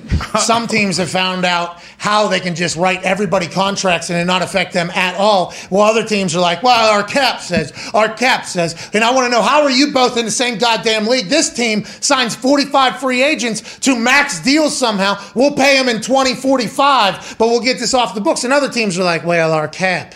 Can't do it. Can't do it. Can't Uh-uh. budge with our cap. And whenever we get towards the end of the season, it, it's very easy to kind of judge and say what teams could have done or how they could have done things and who they could have signed. But when you talk about the Rams, when they added Von Miller, Von wasn't a necessary game changer. You look at the last couple games, though, Von Miller has been in there on the last play of the game, the last series of the game making plays. Aaron Donald's been there. Jalen Ramsey's been there. Well, the defense not allow Matthew Stafford to lose this game tonight is what a lot of people have to think to themselves. And Kyler Murray is the perfect quarterback that can make something out of nothing. No matter how great the Rams defense is, Kyler can always make some magic. And Kay Adams alluded to it. James Conner has 18 tuds or something like that. If he gets rolling early and they have a play action potential or at least a threat in the box for Kyler to move, maybe, just maybe, you know, with Ertz out there mm-hmm. And AJ Green out there and Kyler Murray being a goddamn guy, maybe this is the time the Cardinals get a dub, and that would be heartbreaking for Matthew Stafford and family after going 0 3 in the playoffs thus far. It feels like it, we could talk about everyone else on the field, but it comes down to Stafford and Kyler Murray tonight because both of these two can turn in games where we're like, "What the fuck just happened?" and both can light it up. and I wish AJ Hawk was here with us. Kinda. Just tell him to get in the Zoom. Yeah, so he can't hear us now. So he, he unplugged something. Well, what the hell's going But, on? uh, Jay? Stinks, dude. We, we figured out though the the microphone sounds better now with the Zoom and maybe he- maybe another minute here. No, but, he, but he can't hear us. No, because I would like him to join us to chat about this because we talk about it being Matthew Stafford and Kyler Murray, and that's real. I guess that's every single game. How will the quarterback play? In this particular case, though, who will either make a play for their team or give the other team a chance to win this thing? And that's all dependent upon how the defense plays. You got to think JJ and Chandler and Yeah. Budda and Simmons and everybody on that defensive side of Arizona is ready to feast on the current turnover machine that is Matthew Stafford. But on the flip side, Sean McVay knows that. Yep. Sean McVay knows that that's potentially a problem. Sean mm-hmm. McVay knows, like, hey, we got to get this ball out of Stafford's hands quick. We got to get him into a rhythm early, and then we start taking our shots and picking and choosing when we got to go. And on the flip side of this whole thing, that Rams defense, they they're star studded. Oh, yeah. From line to safety and all players in between. They've been winning games the last four weeks because of the defense and how stout they have been. It's the defense that's going to make these quarterbacks either be amateur or elite. And I guess that is where we got to keep our eyes. Speaking of safety, did you see who's back at safety for the Rams? That's what I'm saying. The bearded wonder, Come Weddle. on. He, that guy, what, two years he's been out? Yeah. yeah. Still in shape. Loved his time in LA. You know, he goes back to the Rams. I wonder how the beard looks, the fresh bald head, the body is probably feeling good. If we talk to Weddle a couple times, it's hard not to say this guy's probably going to be in shape for the rest of his life. So he gets a chance here to go on a playoff run with a defense that is loaded. He's not going to have to make every play, just kind of get in there and make some plays. I'm pumped for the Rams adding depth. Not only Von Miller, who's come to fruition completely, but Eric Weddle is now active for tonight's game. What does that mean? None of us know. What were we going to say, Nick? Right now, currently at FanDuel Sportsbook, you can get Matthew Stafford to throw an interception at yes for minus 122. Hmm. So he's Minus 122. Wow. John Sheeran over there at FanDuel. That Irish guy who's like, he's throwing seven in the last three, and we just think that's going to stop when the hmm. playoffs happen. Not a chance. I might take no. There, but this is the problem. Minus 108. Oh, sir. Oh, wow. So, Yeah. I mean, definitely better, I guess, but also like no respect really for At all. Stafford. No respect for Matthew Stafford. Whatsoever. Not at all. This is like whenever we're looking at Chiefs games and we're trying to figure out who to bet on. We automatically think like the best Chiefs they could possibly be, and they were mm-hmm. against the Steelers. And if that's who they're going to be, by the way, going forward, look at everybody because there is a pain train coming through. No more X Factor in the stands. No. That's right. No more super fan drama, just all ball. Jackson Mahomes' curse has maybe been lifted because what the Chiefs did to the Steelers after Jackson Mahomes did his thing on the sideline. Maybe that thing's completely dead and they're ready to go. But whenever you think about the Rams, are we just automatically thinking the best possible Rams? Matthew Stafford lighting it up Rams? Defense flying around Rams? Are we thinking about actual reality the last three weeks Rams, which is the defense has been saving the shit out of the offense and they've been kind of sneaking by with some wins? That's that's gambling, baby. I guess that's the entire problem. Well, and isn't that what we always talk about? Is hey, it's not always the best team that wins the Super Bowl. It's the team that's playing the best at that moment and gets hot going into the playoffs, and they aren't that team right now. Well, it'll neither are they, really. Yeah, no, yeah, exactly. And I, it seems like a lot of, of times, or at least in recent memory, the Rams have kind of played to whatever level their opponents are at. So we'll see. Maybe like the being hyped up to have a home playoff game and everything changes everything a little bit. But I think you still do have to worry about Stafford trying to do too much and throwing a pick six or you know something along those lines. Kyler has the ability to do this past everybody. Yeah, Yeah. no matter what the team. Now, Aaron Donald is much faster, more explosive than most inside defensive linemen, and Von Miller is an absolute freak. But if we see a lot of Kyler moving and rolling and sliding, that's not good for the Rams. Maybe they got Jalen spying them. Ooh, that'd probably be the right move, especially without Hopkins, right? yeah. Uh, He's not playing, so you could probably. Jalen is such a specimen. I'm excited to see Jalen Ramsey do something tonight that's just like, Yeah. of course. He floats through the air and makes plays. He'll blow somebody up. Then he'll be very close to getting a taunting penalty because he will let them know that they are a punk bitch.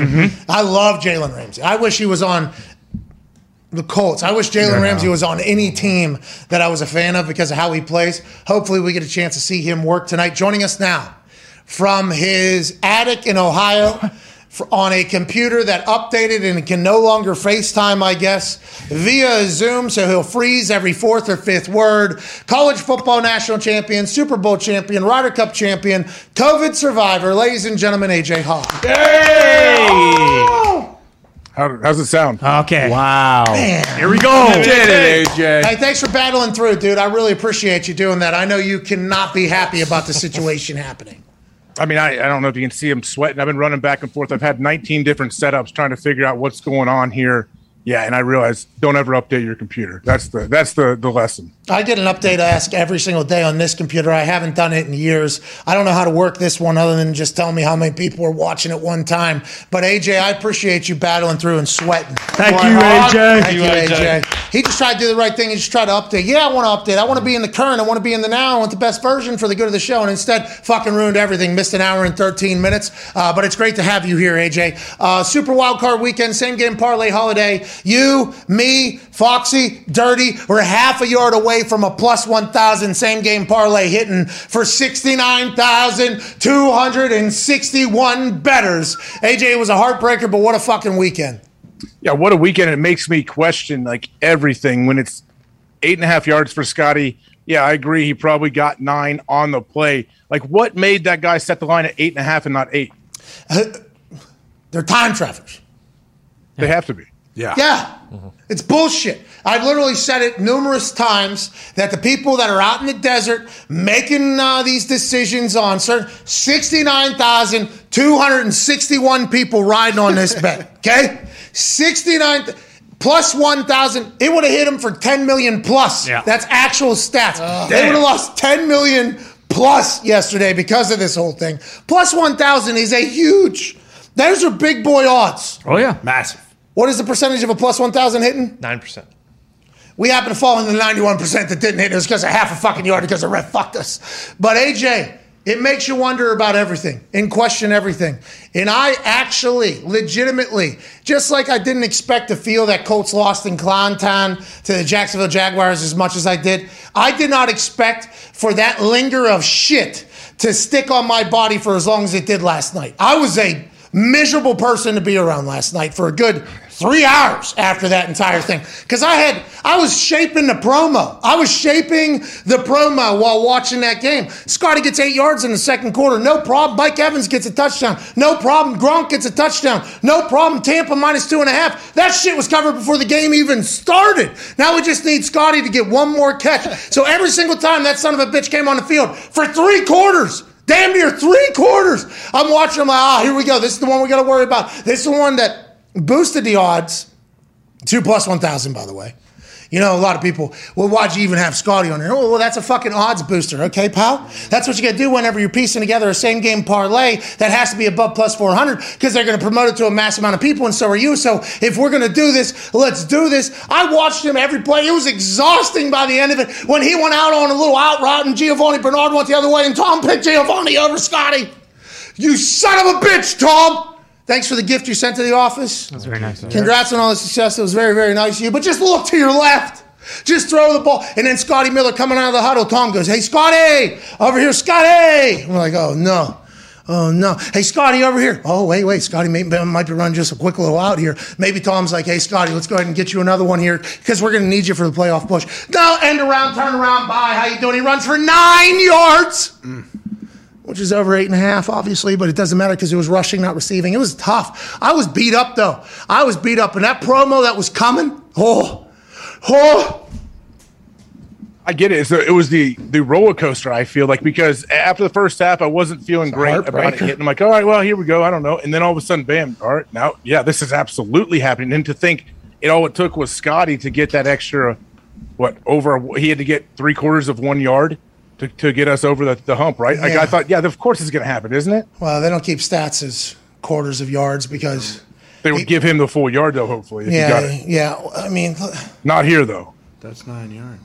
He's wow. He's over nine. well, then there's also a fucking one on him laying on his back at nine yards. I mean, and by the way, I think this alongside like the spirit of the same game parlay holiday and nobody else's parlay hitting is why FanDuel's like, all right, hey, we will refund everybody, okay? Not because this is a bad beat. This is not a bad beat. This happens in gambling. You're going to lose by a half a yard, just like we did when Tom Brady took a fucking knee. God damn it. Hey, credit to FanDuel though for giving people their money back here. Thank you, FanDuel. Thank you, FanDuel. I do lo- I do like the fact that it seems like they've gotten the point across to you though. Hey, let people know this ain't happening again. Like this is a one time deal. That, almost. that is, yeah. Hey, we're gonna for the spirit of the holiday. Okay, this it should be too. It should be. It shouldn't be like it shouldn't just always do that. But I think it's awesome for how big it was, how close it was. Spirit of the holidays. Why not just do it this time, and obviously don't expect it again. Well, we appreciate that from FanDuel, obviously, and it does not change how I feel at all because I would have rather had it hit Yeah. and take ten million dollars from them. Uh-huh. That would have been the world's largest gambling hit in the history of sportsbook. Not that somebody hasn't bet ten million somewhere before. Sixty-nine thousand two hundred and sixty-one betters all hitting. That has to be some sort of record. But instead, you know, just like Foxy texted us, AJ, instead of being the biggest, obviously we are Losers, Pat. the biggest losers. This guy two times twice. Come on. It was your text, Foxy. Hey, you got to be the best at something. Yeah, I, I would prefer not to be that, but I guess if we're going to do it, we might as well be the biggest loss. So let's talk about some of the games, AJ. I can't wait to get your take. We got Darius Butler joining us here in a little bit. Uh, the Bills are a wagon, dude. The Patriots got absolutely. Embarrassed. I mean, I was ass. Yeah, molly I mean, just it was bad. Dog walked out there. Is that more on Josh Allen and the Bills, the Patriots? How do you feel, Colin Cowherd? Uh, we once again we're on at the same time. We have a lot of respect for Colin. We have a lot of respect for Colin. He's been doing it for a long time. Competitive stamina, very impressive. But I only saw the tweet. He's saying that the Patriots should trade Mac Jones. Yes. Why? Uh, just because you know he's not, I believe, a blue chip uh, stock in the uh, NFL. When you look at Josh Allen, he only had four incompletions. He had five touchdowns. I don't know if Mac Jones is going to get it done. Well, Josh Allen is the new creme de creme of the AFC East, and the Patriots have now become Powerade, Adidas, and Phil Mickelson in the AFC East. But that Bills team looked great. It was cold as hell. Bildos were flying. I love watching that Bills team play the way they played, and that seems like a team that would be fun to be a fan of. AJ Hawk. Oh my god, fun to be. A, it makes you want to play on their team, doesn't it? Like when I watched the Bills play, especially when they routed the Patriots on that freezing cold night in front of their fans, who it looked sold out to me. It looked like everybody traveled. They found a way to fill those seats, right? Yeah, we got a video from somebody in there say, "Hey, Patty, we're fucking here, aren't we?" Was his exact quote with an incredible mustache. This guy, uh, because the Canadians couldn't get across the border to get into the stadium, or they couldn't get back because of a testing protocol. There were some seats that were available. A lot of people questioned, "Oh, does Bills Mafia even care?" They showed up. They want bananas. They threw bildos, and that team is going to be a tough out regardless. Josh Allen played damn near perfect game, but when you watch him extend plays and run people over and make decisions, and then the energy he he radiates amongst his teammates. It's like, man, that's what I thought Carson was going to be, mm-hmm. you know, for the Indianapolis Colts. This dude is a fucking star, and he loves being in Buffalo. I think it's the perfect quarterback for Buffalo. I, absolutely. Do you, I'm, I assume you guys talked about when he picked up old buddy's uh, imaginary jock off the ground when he when he juked the guy in the open field going towards the, the left sideline. No, we have not talked about that, but you're right. You dropped your jock right there, cuz. I mean, that is classic. Uh, he he was running power, dude. He was running power. He couldn't miss either. Like that that touchdown to Dawson Knox. I, I read him at, read what he said afterwards. He thought he was throwing it away originally, really, and then Dawson Knox comes down with this thing. Like that was fun. But what sparked everything, I feel like, what really got him going was that Micah Hyde pick in the end zone. Yeah. If that goes, if the Patriots catch that and win, and Micah doesn't make one of the best interceptions I've seen, covering so much ground, like that game could have, you know, gone a little different direction. Ever, by the way, stealing a home run over old buddy's head, and then he goes out of bounds at the goal line, right? Yeah, he actually end hit zone. the pylon. Didn't he hit the He pylon? was, yeah, right. He, I think he hit. He was right to the right of it. yeah, he, he hit, shifted the ball into his left or whatever to protect it too. Yeah, I mean, what an incredible play. Didn't make the Pro Bowl because this guy stinks, by the way. Micah Hyde uh-huh. did not make the Pro Bowl because he stinks. Same with Jordan Poyer and all the boys out there on that Buffalo Bills defense. But the, there's a couple plays that happen during a game that really swing everything. And when he did this, I literally sent a tweet to Connor saying, "Oh, uh, Micah, Micah just stole all of your joy. That is the game. It is over, pal." And I felt like you felt the same exact way. Yeah, I was devastated because after that, that was a really good opening drive by Mac Jones. Like it was a third and eleven. Uh, I think the play right before that, he ran for the first down. Like it didn't look as though he was rattled or it was too big of a moment for him. But then when Micah Hyde makes that play, and you see what Josh Allen is doing, because he is so good.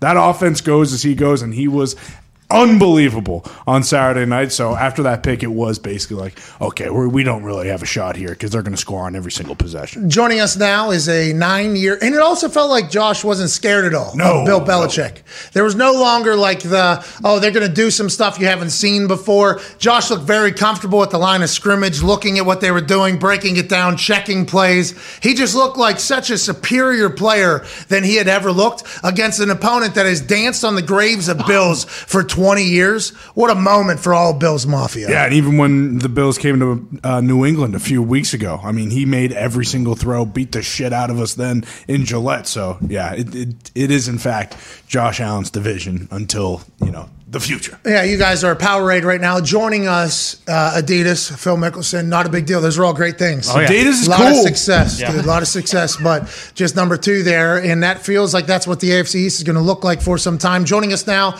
nine-year NFL vet, host of the Man to Man podcast and everything DB. He played corner, nickel, and safety. One of the greatest football minds that we have ever heard, ladies and gentlemen. Darius Butler.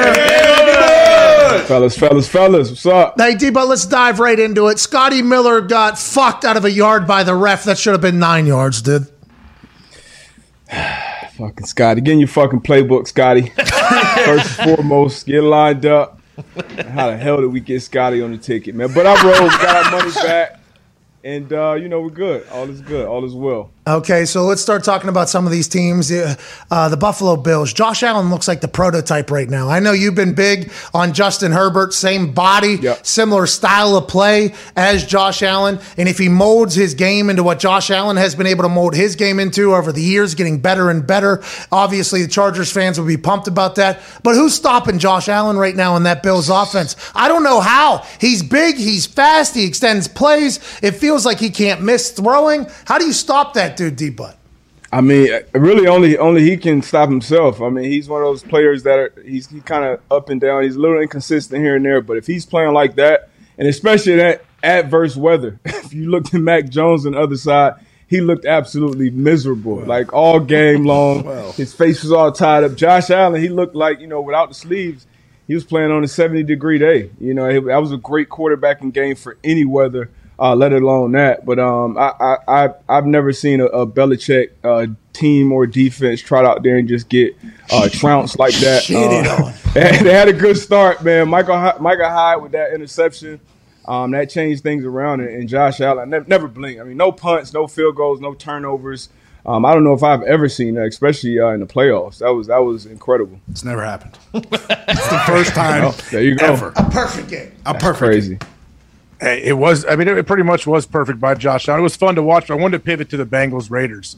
Joe Burrow has obviously people very excited in Ohio. Like, do the Bengals actually have a chance? I think I may have asked you this the last time you were on, but now they go, they win a big playoff game. Joe Burrow is, I mean, absolutely on fire right now. This last month, Great like, what, what are their chances? Great sunglasses. I mean, they obviously they got a chance. You know, they got a puncher's chance. Um, you know, great, great talent on the offensive side of the ball. Same on the defensive side. You know, we'll see if Trey Hendrickson is back uh, for the next round. I know he went out the last game, but I mean, you got you got the Kansas City Chiefs in the AFC who's been doing this since Mahomes been in there. You got the Bills who are wagging. You got some teams who have kind of been there, done that, and this is kind of the Bengals.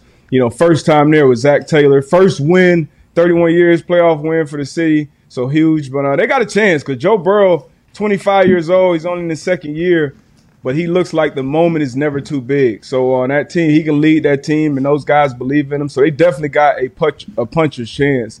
Um, but it's going to be tough. A lot of people aren't talking about Tennessee, and Tennessee is the one seed. They found ways to win all year. Derrick Henry coming back at home.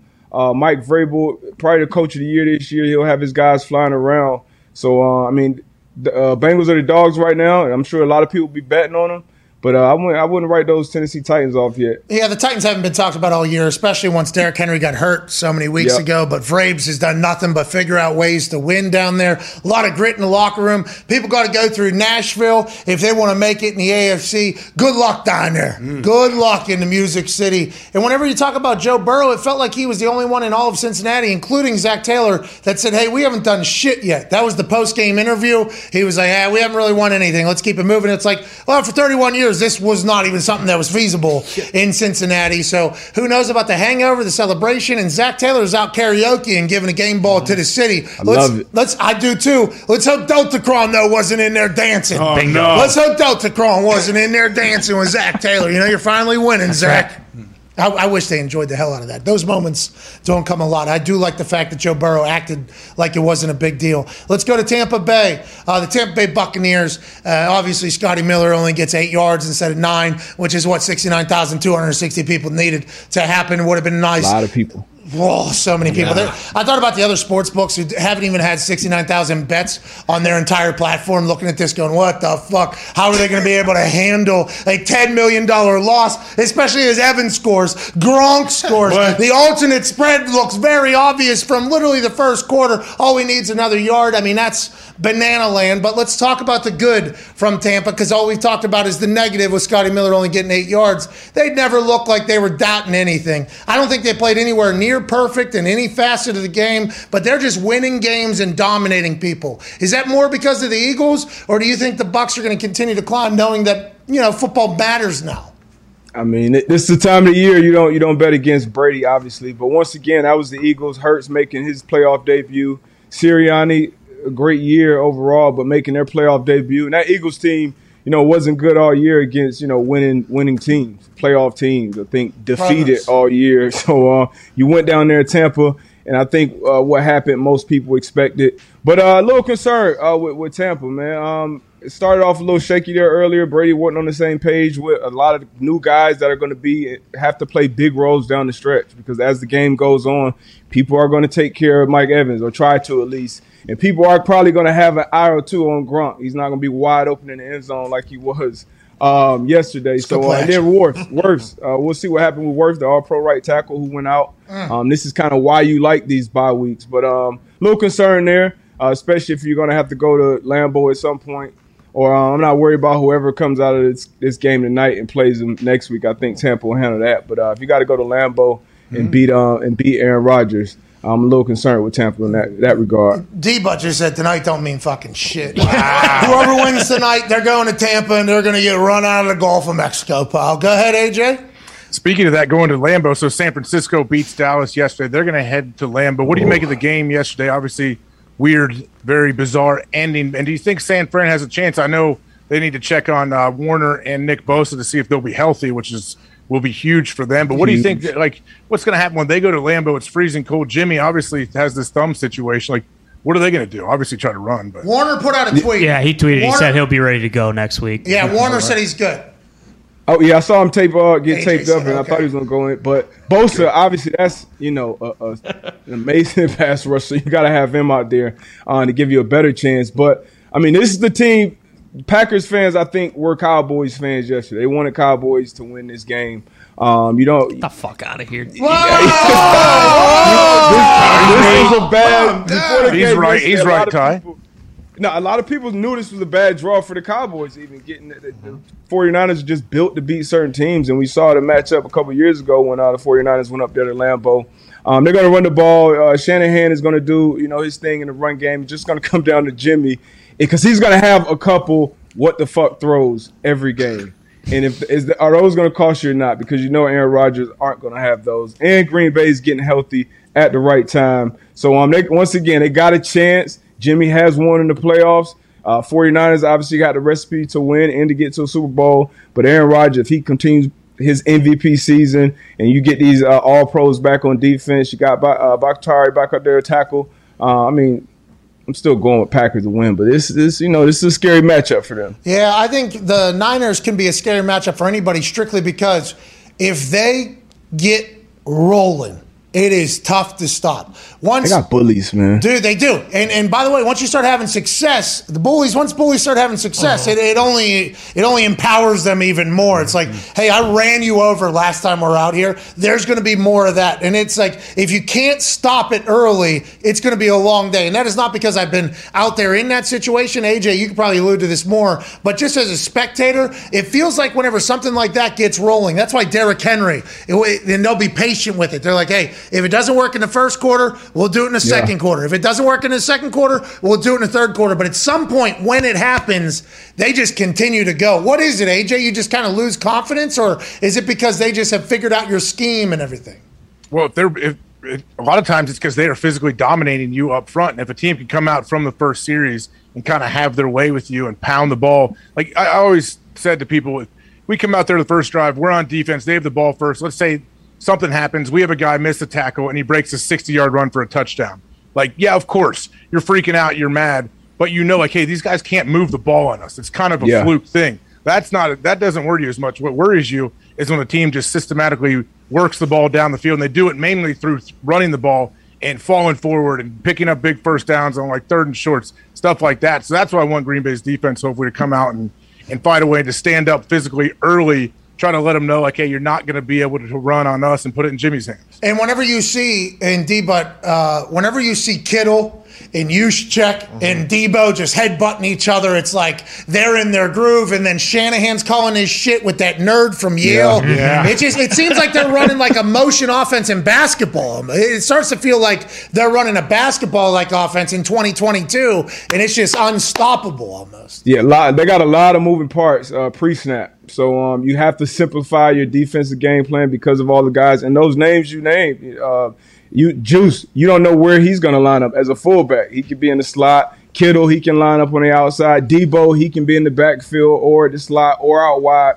So you got all their playmakers that can be. Brandon Aiyuk has come along and he's played great down the stretch. So they got guys that are coming and playing uh, playing ball at the right time. But I gotta I gotta ask AJ about this guy Mike, man, McCarthy. What's going on with the, Hey, let's get to it. Let's talk about the Cowboys. They've had time management issues all season. Even when Big Mike wasn't there and somebody else was coaching, there was time management issues. If we were to look back on the season in Blues Clues this thing, there would be little droppings all season of, hey, this team might be fucked when it comes to situational awareness. And then the way the season ends is in the most embarrassing, catastrophic way that could possibly happen. Seems like you're getting back in. Now, the Niners were dominant, okay? The Niners were dominant, and then all of a sudden Dallas found a spark. It might have been an overthrow, it might have been a pick, whatever the Yep. case was. They had their spark, they were getting back in there. The play call, obviously in question. I mean, what are we doing? If Dak goes down five yards earlier, maybe that saves them enough time to kind of get a spike in there. But time management hasn't been their thing all year, D. But and those types of things show up when they show up. You never Yeah. know about it until it shows up.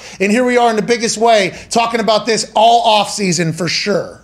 Yeah, that, that was. I mean, I, I hated the play call, and you know, people have been talking about it. You know, ad nauseum. The 14 second mark. I don't think that's enough time. It's everything has to go. Even if he goes down four or five yards earlier, everything just has to go right. You got to depend on the, ump to be in place. You get on the ball, he has to place the ball. It's just too many variables in that situation. Obviously, the the you know line, Niners are playing a picket fence and guarding the sideline, but you can't do that. And even before that, and I heard you talking earlier about how you were in Chuck's ear about wanting to run a fake punt and stand on the field against the defense and run Yeah. another play. We I'm never glad did it. Chuck fucking Yeah, we never you. did it. That- that's what you're supposed to do as a head coach. We never did it. Yeah, yeah. No, we're not doing that dumb shit. We got a defense on the field. We're not concerned about the punt team running a play against our defensive unit. So uh, that was that was terrible. Obviously, the 14 penalties, um, a lot of them pre-snap dead ball penalties. One of them, I don't know what happened with Gregory just body slamming the uh, the offensive guard. Pulling. Do you think he had the ball? Do you think Gregory thought that the lineman had the ball? Had he was to. coming off a block. He was coming off a block. Maybe he didn't see it, and he's like, "All right, I'm going to take this dude down." he had to, but it was hilarious to see because I, I, I saw the call at the point in the game. I'm like, oh come on, man, it's got to be a terrible call to call holding on defensive player, and then you show the replay. Yeah, it was it was it was actually the right call. The refs got one right, but uh, that's that's that's bad, man. I know a lot of people calling for Mike McCarthy's head. I'm not usually that guy. But um, this was this was uh, this was a big letdown. This was kind of a Super Bowl to bust year. You look at that roster. So um, I, I think Mike, I think Mike, man, I might be with Dane on this one today. Mike might have to get out of there, man. And Jerry Jones didn't talk about it or address it, and we all assumed that he would not fire Mike McCarthy. I thought Jerry said. I thought Jerry came out and said that's not an option. I did not. Did he say it's not an option? I thought he said he'll address it later. I, I didn't Oh. I read something where I thought he said like that's not a. We're not even talking about that. Steven might have said something along those lines. yeah, maybe. I'm not. It didn't feel like he's going to fire Mike McCarthy, but boy, it got loud for Mike to get run out of town. But this is, you know, classic Cowboys, and I hate to say this, and Yeah. Cowboys fans hate saying this. The hype felt real this year. They had a lot of money invested. Dak's playing lights out. Kellen Moore, uh, Kellen Moore is this new boy wonder who's getting head coaching opportunities now. Dan Quinn's career has been revitalized. Micah Parsons, this guy might be a game changer forever. We might have found the new. And then here we are, another another early exit, not even making it past wild card weekend. It's like, at what point do you think the Cowboys go on a run? And do you think it's even possible? Do you think that place is potentially cursed, Darius Butler? No, it's definitely possible, man. They got. I mean, I, I don't know what, what they need to change, but you you have the players. That's the hard part is getting the players. You got your quarterback locked up, who I think is still. I think Dak is a top ten quarterback in the league. Um, you that offense, that offense, they they fooled a lot of people. They put up a lot of points against some bad teams uh, late in the year, and the defense has kind of been kind of feast or famine all year. You know, they'll make you pay when you you put that ball in the air. You you get behind the sticks. These pass rushers get after you, but uh, just playing discipline football down in down out, they weren't really doing that. And uh, they got exposed yesterday. 49ers tried. They tried their damnness to give them a chance at the end. It shouldn't even been in Dak's hands if, uh, you know, Jimmy just waits for Trent to get set and run the sneak. But, uh, you know, it, it, it's ugly for Dallas right now. And at some point, I mean, they're, they're going to be talked about. They're still going to get all the primetime games. You know, Jerry's still going to do his thing. But at some point, you got to start winning some playoff games. Hey, top 10 quarterback winning a Super Bowl? Yeah, absolutely. Especially if you got a D. I think I mean, overall, all things considered, I think Dan Quinn and his defensive unit played good enough this year to, you know, still be playing. I, I, I got to put a lot of this on the offense. I got a lot to put a lot of it on Mike McCarthy, a lot of it on Kellen Moore, and then a lot on Dak. You know, uh, I think that's where you know that shit it flows downhill. So uh, it is what it is. Hey, the finality of it all is so quick too, because that defense, with the way they're playing, they probably assumed, hey, we're going to go on a little bit of a run here. We just got to be able to stop the run. We'll be okay. Jimmy's Yep. going to give us one. There's going to be a couple overthrows. We're going to be able to get back in this game, and all of a sudden, it's over. The Cowboys that were supposed to be are once again never was, and now we have a whole offseason of Jerry Jones articulating the fact that we will now rest without getting a winner here in Dallas. Go ahead, Connor. Yeah, Darius, uh, tell me something good, dude. What the hell are the Patriots going to do? What do they need to do? And follow up question: Should they trade Mac Jones? Should should they trade Mac Jones? Well, yeah, that's what. Uh, we, That's what we were alerting to it earlier. We didn't know. We didn't get to hear the whole clip, but Colin Cowherd, we read a tweet. We have a lot of respect. Come on, Colin. Hey, we have respect for Rodgers Colin. shit, now Hey, no, no. Uh, we have do. respect for Colin. We have respect for Colin. Hey, me too. Okay. I've been on the herd a couple times, but no, you're not trading Mac Jones. You know, he he he's the best rookie quarterback this year. Uh, he ran into a rookie wall late. I think we all saw it. And then at this point in the year, if you're a defensive coordinator, especially one of the caliber of uh, Leslie Frazier with one of the top defenses in the league, you got a young statue quarterback who isn't that athletic. That that's what you want in the playoffs at this time of the year. And that's what Mac Jones is. Um, and then you don't have dynamic uh, pass catches on the outside for the Patriots right now. So I think Mac will be fine. I think the Patriots will be fine. But it's a completely different ball game when you're not winning the division. You don't got Tom Brady on the center. And then uh, on defense, you had a lot of guys that missed some snaps um, out there as well. So you ran into a buzzsaw with Josh Allen too, man. They, the way they played, like it was just the perfect storms. I think the Patriots will be fine. No, Belichick will be back next season, and Mac Jones will continue, uh, you know, to get better. There you go. Number two in the AFC. East. Yeah. Go, dude. All right, dude. Adidas, We'll see. Pirate. Adidas We'll see. too. It's better All not making the playoffs. Goddamn right. I agree. Colts are sitting right there. I got a lot of tweets from people in Massachusetts saying, "Yeah, we lost by 30. Fuck off. You weren't even in the dance." You're right. You're 100 percent right. Hey, Connie, you better pen a letter to, to Kraft too. All right, pen one of those little cute letters to Robert Kraft too. Yeah, dear. Yeah, I forgot about that. You're right, D. But we got to hold his feet to the fire a little bit. He's he's expecting all this accountability from Jim Irsay, who right. answered, by the way. Yeah. Jim wrote his own letter back, and then he cut a promo in front of a plane. yeah. He said, "Hey, Connor, listen, I see your little tweets. All right, pal. Yeah. As a member of Indianapolis, what are the Patriots saying? Oh, we'll work in the Uh, offseason. the the Patriots started two and four, and they had a rookie quarterback and went to the playoffs. I'm not that worried. Well, we started about one and the five. We had Carson Wentz. So. Yeah, exactly. Tomato, tomato. Hey, Josh Allen, by the way, when you watch him, don't you just think like, oh, some of these plays are reminiscent of Carson, and then at the end, instead of two springs, it's like a lollipop touchdown on it. You know what I mean, D, D? But it's real. Like you go back two years ago, Josh Allen was still getting better and better and better. You go back two years ago, Carson Wentz was the big guy that was able to move and make plays. This dude's the prototype, D. But this guy's the fucking prototype, I think, right now. It, I mean, especially at that part in the country, this this time of year, like this. I know a lot of people saying, "Hey, let's put Josh Allen in the dome, or let's do it, or every team." Sh-. Like this is that's the reason you want a quarterback like that. Like Mac Jones looked completely uncomfortable, out of place in that stadium. He had that And- scuba suit Oh, on. yeah. yeah. I wonder if Bill. and that that matters too. That matters as a defensive player. You know, everybody's cold, but you know, you you watch Tom Brady, you watch Aaron Rodgers when he's out there with the turtleneck. Like those guys look cool as a cucumber. like he, this guy, like he looked like damn. Don't. And when he got hit, he was laying on the ground. Like, ah, like it's like you gotta have some. You gotta at least fake it. He got the scuba suit from Brady. That, that's what Brady does. Brady, Come on. Brady doesn't wear that thing. Yeah, he does. Yeah. Yeah, he does. Brady doesn't wear We'll see it in Lambeau in two weeks. Just his Yeah, eyes he shut. does. Well, the thing about it is he's won seven Super Bowls. Okay. You know, so that's what he's allowed to do. He's on the sideline looking at his breath and shit. Like, That was fun. come on, man. Come on, man. Smoking fake He'll cigarettes. That was grow up. cool. I'd be doing it too. I mean, it was pretty cold up there. Give him a break. No, we are giving him a break. He's a People are rookie. still- He's a rookie. He's got time. this will be a part of the whole documentary. You know, we had to lose this game to kind of build, to go forward. It'll be a whole thing. But that Josh Allen led Bills team looks like they are going to be good for some time, which is a shame for also the Dolphins. I mean, That's the right. Dolphins are also in their That's right. division over there, and they ain't even Powerade or Adidas. They're third in the division. In, All sport. Oh, yeah, all sport. Body armor. Body armor's right. Body armor's Body armor is a bit new. I don't. So AJ, you had a share of body armor, I assume. They just asked every person that played football and got drafted in the first round if they wanted to share of that, right? I, I wish. Didn't Kobe Bryant make like 150 mil off of that? Yeah. He, he made a grip. He made a lot of money. I think he made more off the body armor deal than he did like on the court or something like that. And that was only probably one of what for Kobe business Yeah. wise. Mm-hmm. Several. Rest in peace, dude. Rest in peace. Rest in peace, Kobe. Rest in peace, Kobe. Tom Brady ain't losing, huh? We're just bringing up the Mamba mentality. Like, I mean, Tom Brady against the Eagles yesterday was maybe one of the biggest layups of all time. Maybe, maybe he just passed the ball to Scotty Miller one last time. Go ahead. Seven Tony. seeds out here wasting folks' time. Who? Both the seven seeds, Steelers, Whoa. Eagles. Come on, man. Should have gave him a bye week. All right, let's talk about the Steelers team. Tone, go ahead, pal. That was the Colts' fault, fault D. But um, Very speaking true. of the last time the Chiefs played a real D or a real offense, they gave up 31. Um, do you think they Chiefs defense can hold up against the Bills at all? You know, it's, it's early right now, but I saw the Bills are dogs. I'm taking the Bills.